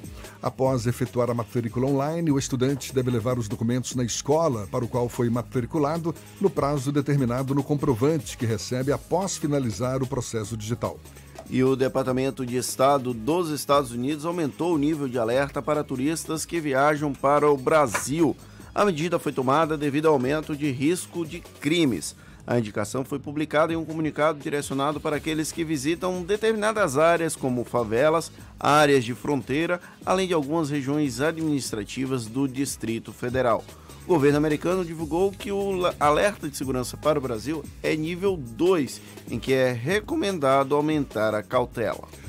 8 e 18 na tarde FM, vamos para Itabuna, sul do estado, falar com Evandro Lima, da Interativa FM, com as notícias da região. Bom dia, Evandro. Bom dia, Jefferson. Bom dia, Fernando. Informações de Itabuna e região.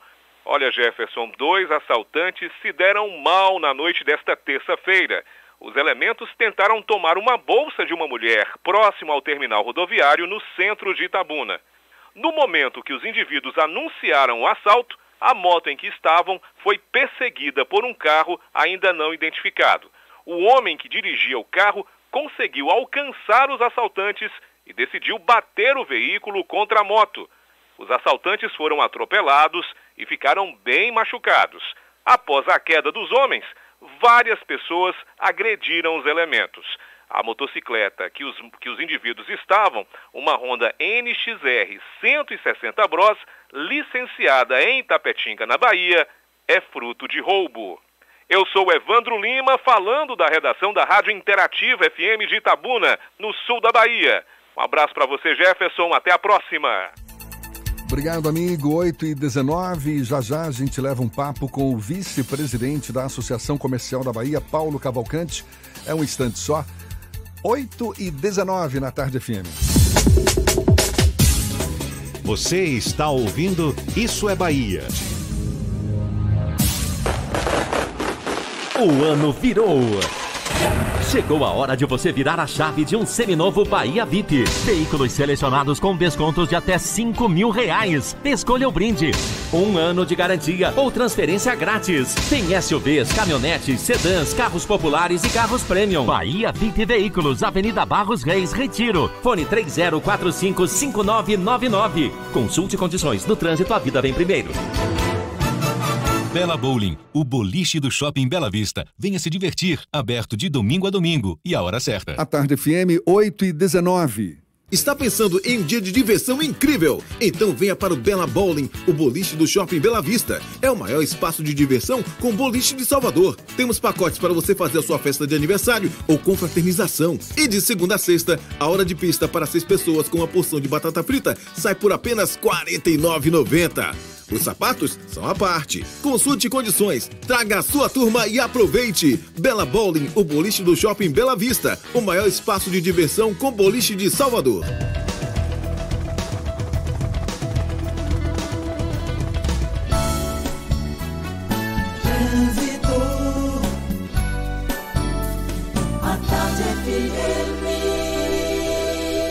Oferecimento. Monobloco, o pneu mais barato da Bahia a partir de R$ 149,90. O ano virou. Vire a chave de um seminovo Bahia VIP Veículos. Avenida Barros Reis, Retiro. Link dedicado e radiocomunicação é com a Softcomp. A gente volta a falar com Cláudia Menezes, lá de cima, com os olhos cá para baixo. É você, Cláudia. Vamos voltar para Lauro de Freitas, porque hoje é feriado aqui em Lauro, dia do padroeiro da cidade, Santa Amaro de Pitanga. Se você vai sair daqui de Lauro, vai pegar a estrada do Coco rumo às praias do litoral, a hora é essa, viu? Movimento bem tranquilo aqui na Estrada do Coco. Em outro ponto, se você vai sair de Itapuã, pegue a Orla, a gente sobrevoou agora há pouco a Orla, e ela está ótima, viu? Para você chegar na região do Iguatemi, por exemplo. A paralela está carregada no trecho final desde o Imbuí em direção à rodoviária.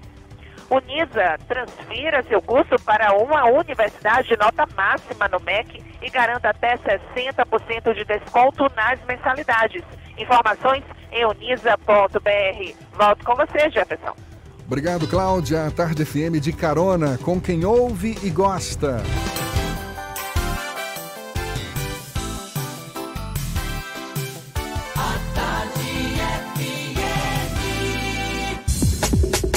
Voltamos a apresentar Isso é Bahia.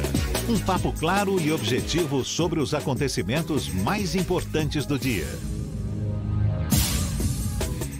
Uma decisão do Supremo foi tomada recentemente. Agora é crime o não pagamento do, I, do ICMS, que é o Imposto sobre Circulação de Mercadorias e Serviços, devidamente declarado.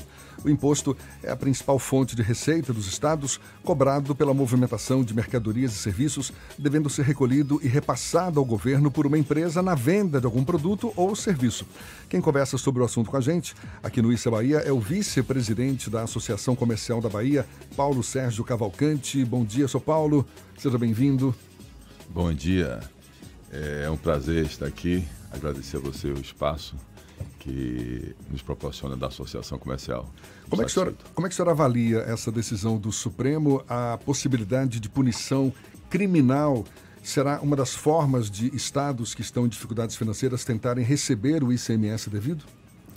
É, primeiro, deixa eu esclarecer um pouquinho que a informação é que o, o Supremo, Tribunal Federal ele decide que é, a inadimplência ela pode ser denunciada e, e o empresário responde, vai responder é, se é, por crime, ou seja, é, colocar o carro na frente dos bois.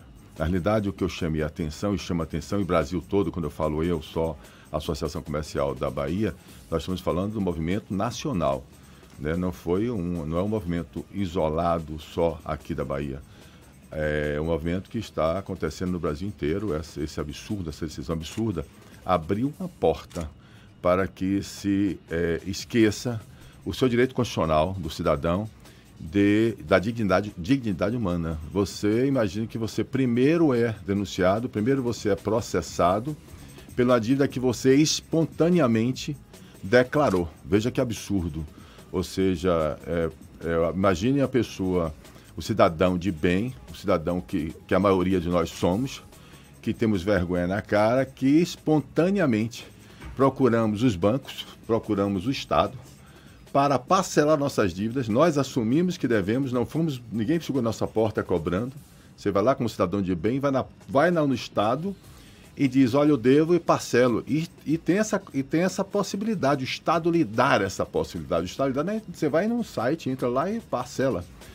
Se você atrasar aquele parcelamento, aí você passou a ser exposto, é, utilizando-se o direito penal como órgão cobrador para as fazendas estaduais.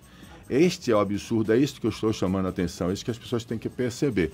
Na realidade, é um instrumento, usar o instrumento, o direito penal, como cobrador para forçar, exatamente como você colocou, forçar o empresário a priorizar em, em vez de priorizar pagar o empenhagem, imagine que você atrasar a folha, você não é preso, você não é criminoso. Mas você atrasar o, o tribo, o CMS, você é criminoso em um país em que não existe prisão por dívida. Este é o absurdo. É isso que nós estamos chamando, estamos lutando e vamos continuar chamando a atenção. É, o senhor está falando, estamos lutando, mas que luta especificamente está sendo feita? Vocês... Pronto, vamos lá. É, hoje é, existe já dois projetos de leis, é, um do Partido Novo e um do, do Partido é, do, Democratas, que é o Kim, o Kim e o, Ale, é, o Alexir. Eles têm um projeto, um projeto de lei exatamente no Congresso, que nós precisamos fazer esse movimento. É por isso que eu estou dizendo que estou muito grato ao espaço que vocês estão nos dando, para que as pessoas consigam entender exatamente com o projeto de lei para deixar bastante claro, para separar, deixar claro que inadimplência não pode ser criminalizada no Brasil. A decisão do ministro Barroso, que é um ministro preparadíssimo, todos nós sabemos, se você avaliar, se você escutar, se você prestar atenção, ela não é uma decisão é, baseada na nossa Constituição. É, é, ele, eu, eu acredito e diria isso sem nenhuma preocupação, que ele poderia até colocar isso como opinião pessoal dele. Mas ele, no lugar que estava, foi uma decepção, foi uma surpresa para todo empresário brasileiro a decisão de criminalizar dívida de pessoas que buscaram é, é, espontaneamente declaradas. É, imagine que quem não tem vergonha na cara, eu vou usar esse tempo que é mais fácil, é, ele nem sequer vai lá expor, dizer que deve. Ele está ele tá sonegando, ele está omitindo, ele tem intenção, ele tem um dolo, ele está com a intenção de não pagar.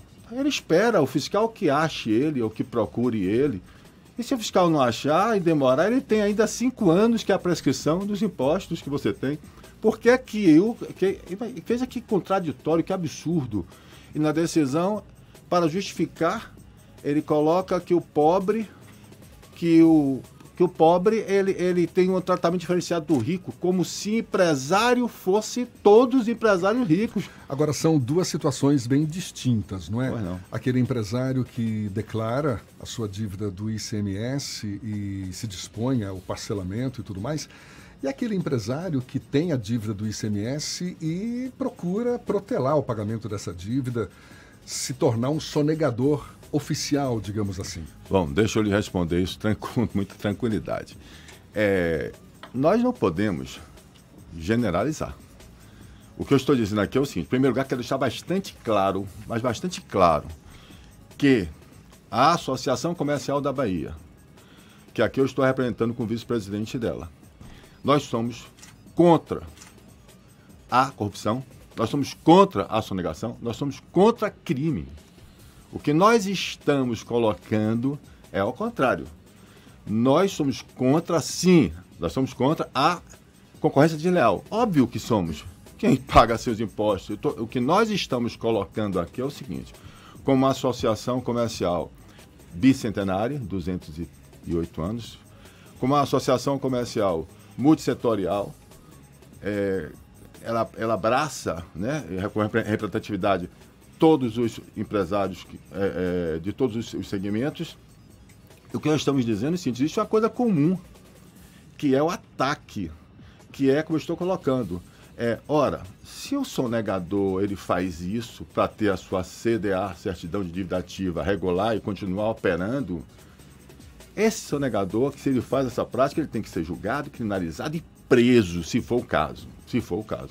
O que nós estamos dizendo é que você não pode generalizar, você não pode pegar e dizer que os 586 empresas do estado da Bahia que foram lá e parcelar, parcelaram suas dívidas e não pagaram, todos os 586 tiveram a mesma. Né? Exatamente. Né? Veja bem, nós não podemos perder nossas conquistas constitucionais. Nós estamos dizendo o seguinte, óbvio, é o que eu quero colocar é o seguinte, imagino que é você, aí vai ficar mais fácil a gente entender que até uma, me perguntaram isso uma vez, como se a gente estivesse defendendo o sonegador. A gente não quer, nem, nem, nem quer que a gente esteja inadimplente. Quem quer estar inadimplente? Nós estamos defendendo a dignidade do cidadão. Do, a sua dignidade. Quem é que quer ter uma, o primeiro uma denúncia, uma ação penal, responder para apropriação indébita para depois provar que você. Que, imagine que aí depois prova que você não, você não era sonegador. Não pode. É, é, o, o, absurdo é quando você. Olha, você já tem a certidão de dívida ativa. A, o, o, Estado já joga seu nome da certidão de dívida ativa. Quando você vai lá parcelar, como você falou, mas imagine a mente criminosa desse empresário. Quando ele faz isso, ele faz isso para ganhar mais tempo, porque aí quando ele parcela, pagar um, aí tem a sua CDA. Cabe, nós temos instrumentos, nós estamos. A Fazenda, ela tem instrumento, nós temos uma eficiência muito grande na Procuradoria Fazenda Nacional para cobrar na, na, na, própria Receita. Imagine a porta de entrada para todos os impostos. Se pode, se apropriação indébita para o ICMS, por que não vai ser para o IPTU?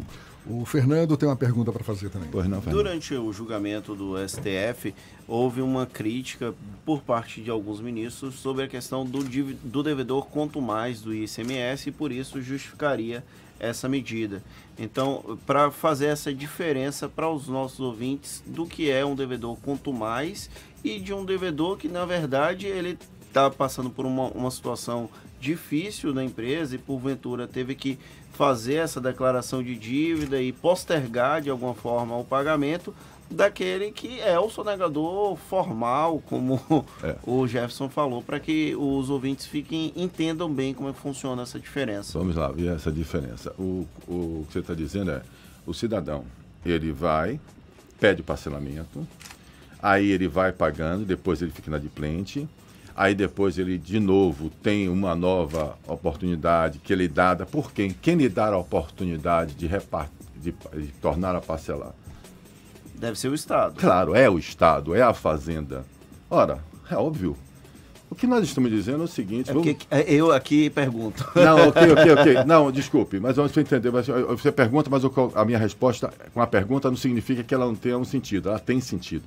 Né? O telespectador que é empresário, quem é empresário é, é- é a barroquinha, todo é empresário. Aqui daqui para o Shopping Salvador que você vai, você vê vários empresários. São todos os restaurantes que tem aí. São as pessoas que estão que estão vendendo coco na cidade. São as pessoas que estão vendendo cervejinha no carnaval. São empresários. Você tem o empresário individual, o microempresário. Você tem o empresário que nós todos temos um sonho então de colocar alguma coisa. Cada um tenta fazer e sabe a dificuldade que é empreender no Brasil. O que nós estamos dizendo é o, que, é o seguinte: o Estado não pode transferir a responsabilidade dele de que nós, cidadãos brasileiros, pagamos os nossos impostos e os empresários e todos nós que trabalhamos pagamos nossos impostos e querer que ele facilite cada dia mais o trabalho dele, que é o seguinte, mas não é que facilitar porque eu estou querendo que dificulte, não. Eu estou falando o seguinte: ora, se você sabe que você tem um empresário é, é, que tá, tem o costume de ficar pedindo parcelamento, tome a sua atitude. Vá neste cidadão e diga a ele: meu amigo, deixa eu ver o seu negócio. Porque, veja bem, nós temos que tratar. É esse que é o, o devedor quanto mais. É aquele que, que frequentemente ele está pedindo parcelamento e atrasa e pede de novo. Eu só estou chamando a atenção, perguntando assim, quem quando eu fiz isso é a fazenda que está toda equipada, preparada para conhecer e saber todos os movimentos de todas as nossas mercadorias.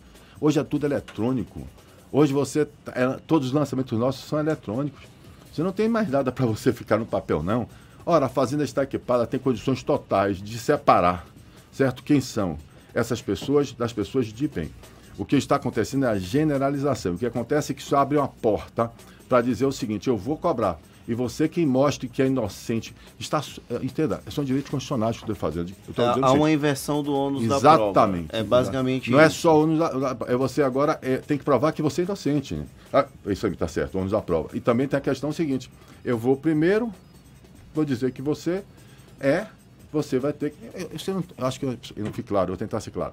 Imagine que quando você responde um processo criminal, qual é o banco que vai lhe dar empréstimo para você ter a sua guia? Fala uma palavra que a pessoa entende. A guia é o capital de giro. Como é, que você, como é que você vai conseguir. Entenda, se só lançar o seu nome na CDA, certidão administrativa, você já não faz mais nada? Imagine um processo criminal. É claro, é óbvio que é isso que está acontecendo no Brasil. Está acontecendo no Brasil uma demonização e criminalização do empresário. E tem um, um- só para deixar ainda mais claro, é, não é o CNPJ que é alvo do processo criminal, porque o, o CNPJ não é alvo de processo criminal, é a pessoa física do empresário que acaba se tornando alvo desse processo, correto? Exatamente, porque é diferente, né? Ou seja, você. é- é- é- esse ainda é o grande. Imagine o seguinte: é, vamos imaginar aqui que a. Quem são os maiores devedores de ICMS do país? Né? Nós sabemos que são as grandes empresas. Esses são, por causa do volume. Eu falo grande em termos de volume. Ora, quantos próprios estados deixam de pagar o empresário de crédito e débito de ICMS? né? Ou seja, não pagam ICMS. Quer dizer, então se isso, se você atrasar ICMS, se você não pagar, se você inadimplir, e isso lhe der o direito de você processar, eu vou processar também. Se eu vou processar o dono da empresa, eu tenho que processar a pessoa física, né? Que, repre- que representa a fazenda, talvez. O senhor tem ideia do nível dessa inadimplência aqui no Estado, inadimplência em relação ao ICMS? A, a, a última, o que, eu, o que eu vi foram 500 e poucas, 587 empresas, mais ou menos. Que correspondem que a corresponderia a alguns, alguma, algum- não, não é, seria algu- é, assim, algumas questões de milhões, se eu não me engano, eu não posso responder a você que eu não estou lembrado aqui agora. Mas é aparentemente ser um volume expressivo, e aí quando vem aquela argumentação de que o ICMS, é, mas com certeza absoluta, é muito menor do que o que nós devemos, devemos ter de mercado informal e que o Estado teria condições, com certeza absoluta, de ir atrás e conseguir. né? Eu acho que esse semestre que está declarado, aí sim, nesse meio que ele colocou das empresas, vão lá e descubram quem são as empresas que realmente têm esse costume, ou que quer fazer isso, não deixe fazer, não permita, faça uma legislação, a lei que não permita isso. Agora, o que não pode é criminalizar. O que nós estamos dizendo é o seguinte, está, eu- é, nós estamos com um trabalho Aliás, nós temos a Associação Comercial com núcleo jurídico é, de primeiríssima é, é, qualidade. Nós temos o Marcelo Nogueira Reis, que faz parte dele, que é coordenador desse núcleo. O Sebastião também, que nós somos amigos curos dessa ação do Supremo Federal. A Associação Comercial entrou, sim, não só nós, mas como eu falei, vários entraram. São excelentes profissionais, nós estamos à disposição nós queremos que os empresários, como eu empresários, todos eles, em todos os tamanhos deles, tenham consciência que eles precisam participar, precisam não ser surpreendidos com essas leis e as formas que nós estamos sendo eh, atacados né, nos nossos direitos eh, e estamos passivos, estamos olhando isso acontecer. Há uma preocupação do empresariado e de outros setores da sociedade que esse tipo de ação, como por exemplo a criminalização do devedor do ICMS, seja estendido para outros impostos e tributos? É isso, essa é o que eu falei. Ora, vamos pensar pela lógica. Qual é, qual é o argumento? O argumento é apropriação indébita. Ele diz o seguinte: ora, se o ICMS não é seu, ele diz isso, porque foi pago no final, ele esquece um crédito e débito. Né? A gente tem que entender que você, a empresa, é, quando ela compra mercadoria, ela paga na, na, na fatura já o ICMS, ela ficou com crédito. Quando ela vende a mercadoria, ela vai vender na mercadoria e ela então vai ter, é, uma, a- pelo valor, vai ter que colocar tudo em cima, folha de pagamento, luz, água, aluguel, tudo em cima, e vai colocar também o imposto e vai colocar o seu lucro. Imagine que seja uma conta rápida, bem rápida. 1.100 reais você pagou a mercadoria, naquele 1.100 reais, vamos imaginar 10%, tem ali 110, por- 110 reais de ICMS que você já pagou, você já foi, já pagou. Você vendeu por 2.000 reais. Você tem uma diferença aí de 900 reais. Você teria que pagar, vamos fazer do- 2.100, fica mais fácil, 1.000 reais. Você tinha uma diferença ali para pagar, de 10% em cima desse volume, de mais, já pagou 100, 110, mais é, é, é, é 100, 100 reais que é a diferença, 100 reais. Então você pagou 110, tem que pagar mais 100. E ali você tem também é, a folha de pagamento, você tem os outros impostos, você tem tudo para pagar ali. E você não recebeu, a greve dos caminhoneiros, você não recebeu o dinheiro, você que tocou fogo na sua transportadora, qualquer acidente que aconteça com você, e você não fez, não conseguiu pagar. Dia 9 do subsequente você tem que lançar seu ICMS, você é obrigado a lançar. Vai lá e diz, ó, eu tenho 100 para pagar, já lançou. Contabilmente você fez isso. Imagine que você tenha qualquer tropeço e não pague. Ah, não, apropriação indébita, porque esse imposto você sabe que não é seu. Então, por que isso não pode ser colocado, como eu falei, com imposto de renda, porque isso não pode ser colocado com PIS, COFIS, não pode ser colocado com IPTU, não pode ser colocado com IPV do seu carro, não pode ser colocado todos os impostos que nós pagamos. Olha, é apropriação indébita, você sabe que não é seu. Você sabe que tem a obrigação de pagar. É um absurdo. É, Só tem- óbvio. Só tem uma, uma- uma briga grande pela frente aí. Tá certo. Muito obrigado, vice-presidente da Associação Comercial da Bahia, Paulo Sérgio Cavalcante. A gente conversando sobre essa decisão do Supremo, que considera agora crime o não pagamento do ICMS, o Imposto sobre Circulação de Mercadorias e Serviços, devidamente declarado. Mais uma vez, muito obrigado, seu Paulo, e um bom dia. Muito obrigado a vocês, bom dia a todos. Obrigado Agora são 8h40 na Tarde FM. Você está ouvindo Isso é Bahia. Visitar o Parque da Turma da Mônica é minha diversão favorita nas férias. Eu chamo meus amigos e a gente se diverte em vários brinquedos. Junto com a Mônica, o Cebolinha, o Cascão, a Magali e toda a turma do bairro do Limoeiro. Só falta você nessa aventura. De 2 de janeiro a 1 de fevereiro, na Praça de Eventos do Center Lapa, no primeiro piso. Não esqueça, a entrada é gratuita. Shopping Center Lapa faz parte da sua vida. 2020 é o ano do HB20. Aproveite a chance de começar o ano com um Hyundai Zero. HB20 nova geração com parcelas que cabem no seu bolso. Faça um test drive e conheça o HB20 Sense com parcelas de apenas 499 reais. E ainda Hyundai Creta 2020 com até 4.500 reais de bônus na supervalorização do seu usado. Consulte modelos e condições e aproveite. Hyundai. No trânsito, dê sentido à vida. Colégio Nossa Senhora da Conceição Integral, ambiente acolhedor preparado com todo amor e carinho. Temos atividades como música, esportes, inglês, clubinho de Maria Emília, horta escolar, além de oficinas de culinária e yoga. Servimos três refeições por dia com alimentos saudáveis e orgânicos. A grande vantagem é a tranquilidade de estar em um ambiente seguro, confiável, regado de alegria e amizade, em que as famílias terão a certeza de que seus filhos estarão bem assistidos.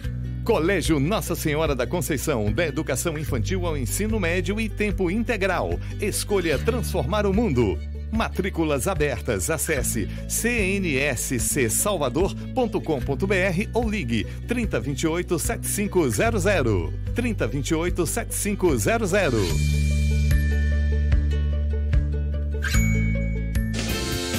Chegou a melhor hora de aproveitar os descontos mais famosos do Brasil. No Outlet Prêmio Salvador, você encontra as melhores marcas com os menores preços. É a sua chance de aproveitar o descanso para dar aquela renovada no seu guarda-roupa, com os looks que você adora. Venha conferir. Chique é pagar pouco. Estrada do Coco, quilômetro 12,5. Aberto todos os dias, das 9 às 21 horas. Petra é a cerveja puro malte para todos os momentos, inclusive para assistir ao jogo do seu time. E se ele perder, tudo bem. Não é porque a zaga do seu time bateu cabeça que a sua cerveja precisa ser ruim, né? Petra, cerveja como cerveja deve ser. E atenção, chega uma nova Chevrolet. Colômbia atrai Melhores clientes. preços. Condição facilitada. Já virou notícia? Colômbia, a Chevrolet que mais cresce em Salvador. Realize o sonho do seu carro zero de forma planejada com o consórcio Colômbia. Parcelas reduzidas, até 84 meses para pagar. Sorteios mensais. Alto índice de contemplação. Colômbia Chevrolet. Avenida Luiz Eduardo 3404-2020. Consulte condições.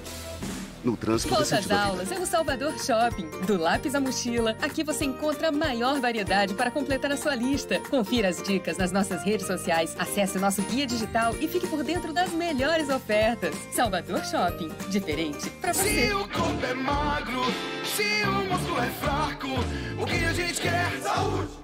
O que a gente quer? Saúde!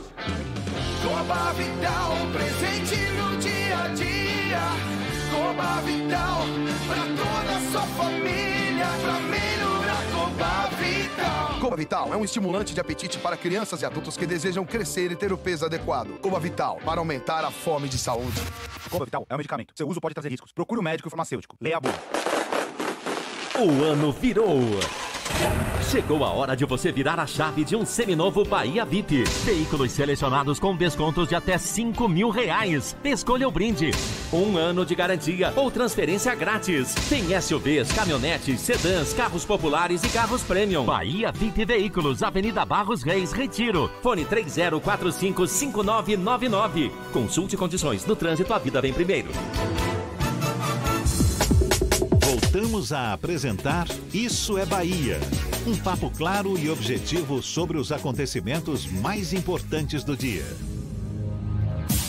Agora, 8h45, temos notícias da redação do Portal à Tarde com Thaís Seixas. Thaís. Oi, Jefferson e Fernando, bom dia. Estou de volta aqui direto da redação do Portal à Tarde. Agora, para os nossos ouvintes de todo o estado, a Receita Federal paga hoje as restituições do lote residual do Imposto de Renda à Pessoa Física de janeiro. O dinheiro será depositado nas contas informadas na declaração. Ao todo, serão desembolsados 725 milhões de reais para declarações de 2008 a 2019, que vão beneficiar mais de 180 mil contribuintes que estavam na malha fina, mas regularizaram as pendências com o fisco. A lista com os nomes vai estar disponível a partir das 9 da manhã no site da Receita Federal. A consulta também pode ser feita pelo Receita Fone no número 146. E já estão as- abertas as inscrições para a oitava edição do Festival Internacional de Capoeiragem, que acontece no Forte da Capoeira aqui em Salvador, de 29 de janeiro a 2 de fevereiro. O evento é promovido pelo Centro de Treinamento e Estudos da Capoeiragem, liderado pelo mestre Balão, e vai reunir rodas de capoeira, apresentações, oficinas, vivências, palestras e atividades para crianças. O festival atrai não só os mestres e capoeiristas, como também pesquisadores e interessados no tema de mais de 20 países. As inscrições devem ser feitas pelo Simpla. Eu fico por aqui, essas e outras notícias você confere em atarde.com.br. Volto com você, Jefferson. Obrigado, Thaís. E o resultado da prova discursiva do concurso público para a seleção de servidores da Prefeitura de Feira de Santana já foi divulgado. As vagas são exclusivamente para cargos na Secretaria Municipal de Desenvolvimento Social e atividades do Sistema Único de Assistência Social. A lista de candidatos classificados pode ser conferida no Diário Oficial do município de Feira ou pela internet no site do Instituto Bahia, realizadora do concurso. A prova foi no dia 22 de dezembro de 2019. E o governo pretende contratar temporariamente cerca de 7 mil militares da reserva para reforçar o atendimento nas agências do INSS e reduzir o estoque de pedidos de benefício em atraso. O anúncio foi feito ontem pelo secretário especial da Previdência e Trabalho do Ministério da Economia, Rogério Marinho. O secretário informou que até o final de setembro deve zerar o estoque de processos acumulados. A contratação dos militares vai ser voluntária, sem haver convocação. A gente volta a falar direto do interior do estado. Vamos a Jequié, Cidade Sol. É Marcos Canguçu, da 93 FM. Quem fala conosco com as notícias da região. Bom dia, Marcos. Bom dia, Jefferson, ouvintes do Isso é Bahia. Neste momento, 28 graus, sensação térmica de 31 aqui em Jequié. A Embasa descartou qualquer indício de contaminação da água captada para abastecimento de Jequié pela gasolina derramada por um caminhão de combustível que tombou na tarde de segunda-feira na BR-330, quilômetro 805, trecho de Jequié a Gitaúna. Segundo a empresa, o tombamento aconteceu a cerca de 5 quilômetros após a captação do Criciúma. Equipes da Embasa seguem monitorando o caso. O INEMA informou ainda que não houve contaminação com o Rio Preto do Criciúma. A jurisdição da BA-130, BR-330, que liga ao município de Itagi, que era de competência do Estado, passa a partir de agora para a União. A transferência tem por finalidade a incorporação de trecho de rodovia estadual que interliga duas rodovias federais, a BR-116, a BR-330, semianel da cidade de Jequié, a rede rodoviária sobre jurisdição federal. A Prefeitura de Jequié anunciou no início de hoje as obras de restauração da estrutura física do restaurante popular. A reforma acontece após recomendação em laudo técnico da Secretaria de Infraestrutura que apontou a necessidade de restaurações das estruturas que sustentam e dão segurança, como pilares, vigas, alvenarias, escadas, lajes e coberturas com prédio apresentando fissuras, trincas, rachaduras e recalques. Continuamos por aqui atento às informações, deixando você bem informado. Dos estúdios da Rádio 93 FM para o Isso é Bahia, Marcos Canguçu. Valeu, Canguçu. Agora, 8h49, a gente fala de futebol. O volante Gregory pode deixar o Bahia. O jogador tem uma proposta de um clube dos Estados Unidos no valor de 17 milhões de reais.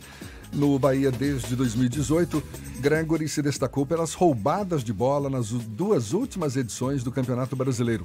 No total, o jogador de 25 anos soma 114 partidas com a camisa do Bahia, com duas conquistas de título baiano. O técnico Agnaldo Liz, do Vitória Sub-23, divulgou a lista de relacionados para o jogo treino contra o Jacuipense, que acontece hoje no Barradão.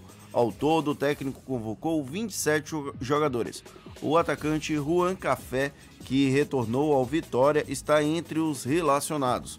Com problemas musculares, os atacantes Giovanni Mário e Alex ficaram de fora da lista. O time rubro-negro estreia no Campeonato Baiano contra o Jacobina no dia 22 de janeiro no Barradão. E para quem gosta de surf, uma oficina de surf vai ser uma das ações gratuitas que a população do município de Alcobaça e cidades vizinhas vão poder curtir. A atividade faz parte do projeto Verão Costa a Costa, que está prevista para o final do mês de abril.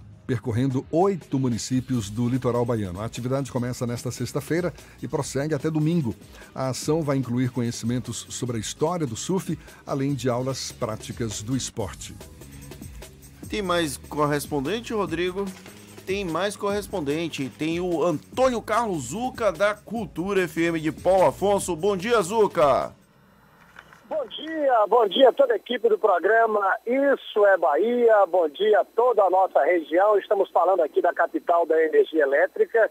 Hoje, para variar, poderemos ter uma máxima de 38 graus. O Astro Rei Sol é um amigo fiel de cada Paulo Afonsino, viu? A temperatura aqui realmente de muito calor. Bom, as últimas 24 horas com tranquilidade aqui em Paulo Afonso, mas nós temos uma notícia é, regional Olha, um duplo homicídio aconteceu na cidade de Uauá, que fica localizada aqui no sertão baiano, segundo informações da Polícia Militar, Pedro Henrique Ribeiro Vieira e o Elton Antônio Oliveira dos Santos estavam num estabelecimento comercial lá em Uauá, quando dois homens encapuzados chegaram numa caminhonete e efetuaram vários disparos as vítimas, é, infelizmente, não resistiram aos ferimentos, morreram no local. Ainda não há informações sobre a motivação nem a autoria dos crimes. Uma notícia que aconteceu em Uauá, mas que está com muita repercussão em toda a região de Paulo Afonso. Da capital da energia elétrica, Antônio Carlos Zuca, grife da notícia para o Issa Bahia. Valeu, Zuca. Olha, Fernando, você que está querendo fazer uma viagem ao Catar, fique sabendo que. Na verdade, os flamenguistas que ano passado estavam querendo ir para o Catar, né? O Rodrigo Tardio. Rodrigo Tardio ficou louco querendo ir para lá, mas não conseguiu visto, por isso que ele desistiu de ir acompanhar o time lá na final do Mundial. E agora tem uma novidade, né, Jefferson? Pois é, o acordo entre Brasil e Catar, que acaba com a exigência de visto para portadores de passaportes dos dois países, já foi publicado no Diário Oficial da União. O documento foi assinado durante a visita do presidente Jair Bolsonaro ao Catar em outubro do ano passado. Com a medida, os cidadãos brasileiros e do Catar, com passaporte comum, válido por um período mínimo de seis meses, poderão visitar os dois países sem necessidade de visto para fins de turismo, trânsito ou negócios. Está vendo, Tardio? Se fosse esse ano, ele poderia acompanhar o Flamengo. Mas eu acho que esse ano, em 2020, o Flamengo não deve chegar na final do Mundial Interclubes. Pelo menos é a torcida do restante da população brasileira, já que a maioria dos brasileiros é anti-Flamengo, né? Apesar deles serem a maior torcida do Brasil. Não fala isso para ele que ele fica doido. e um dado alarmante bate recorde histórico no Rio de Janeiro. A Polícia Militar do Estado Carioca apreendeu 505 fuzis em todo o ano de 2019. O recorde anterior era de 2017, quando 382 fuzis foram apreendidos. A marca já havia sido atingida em setembro. Depois de dois meses seguidos de alta, o volume do setor de serviços caiu em novembro. Foi uma leve queda de 0,1%. Isso na comparação com outubro. Os dados foram divulgados hoje pelo IBGE. Já em relação a novembro de 2018, houve crescimento de 1,8%. De outubro para novembro, houve quedas em três das cinco atividades, com destaque para o recuo dos serviços prestados às famílias e dos segmentos de transportes, serviços auxiliares aos transportes e correios.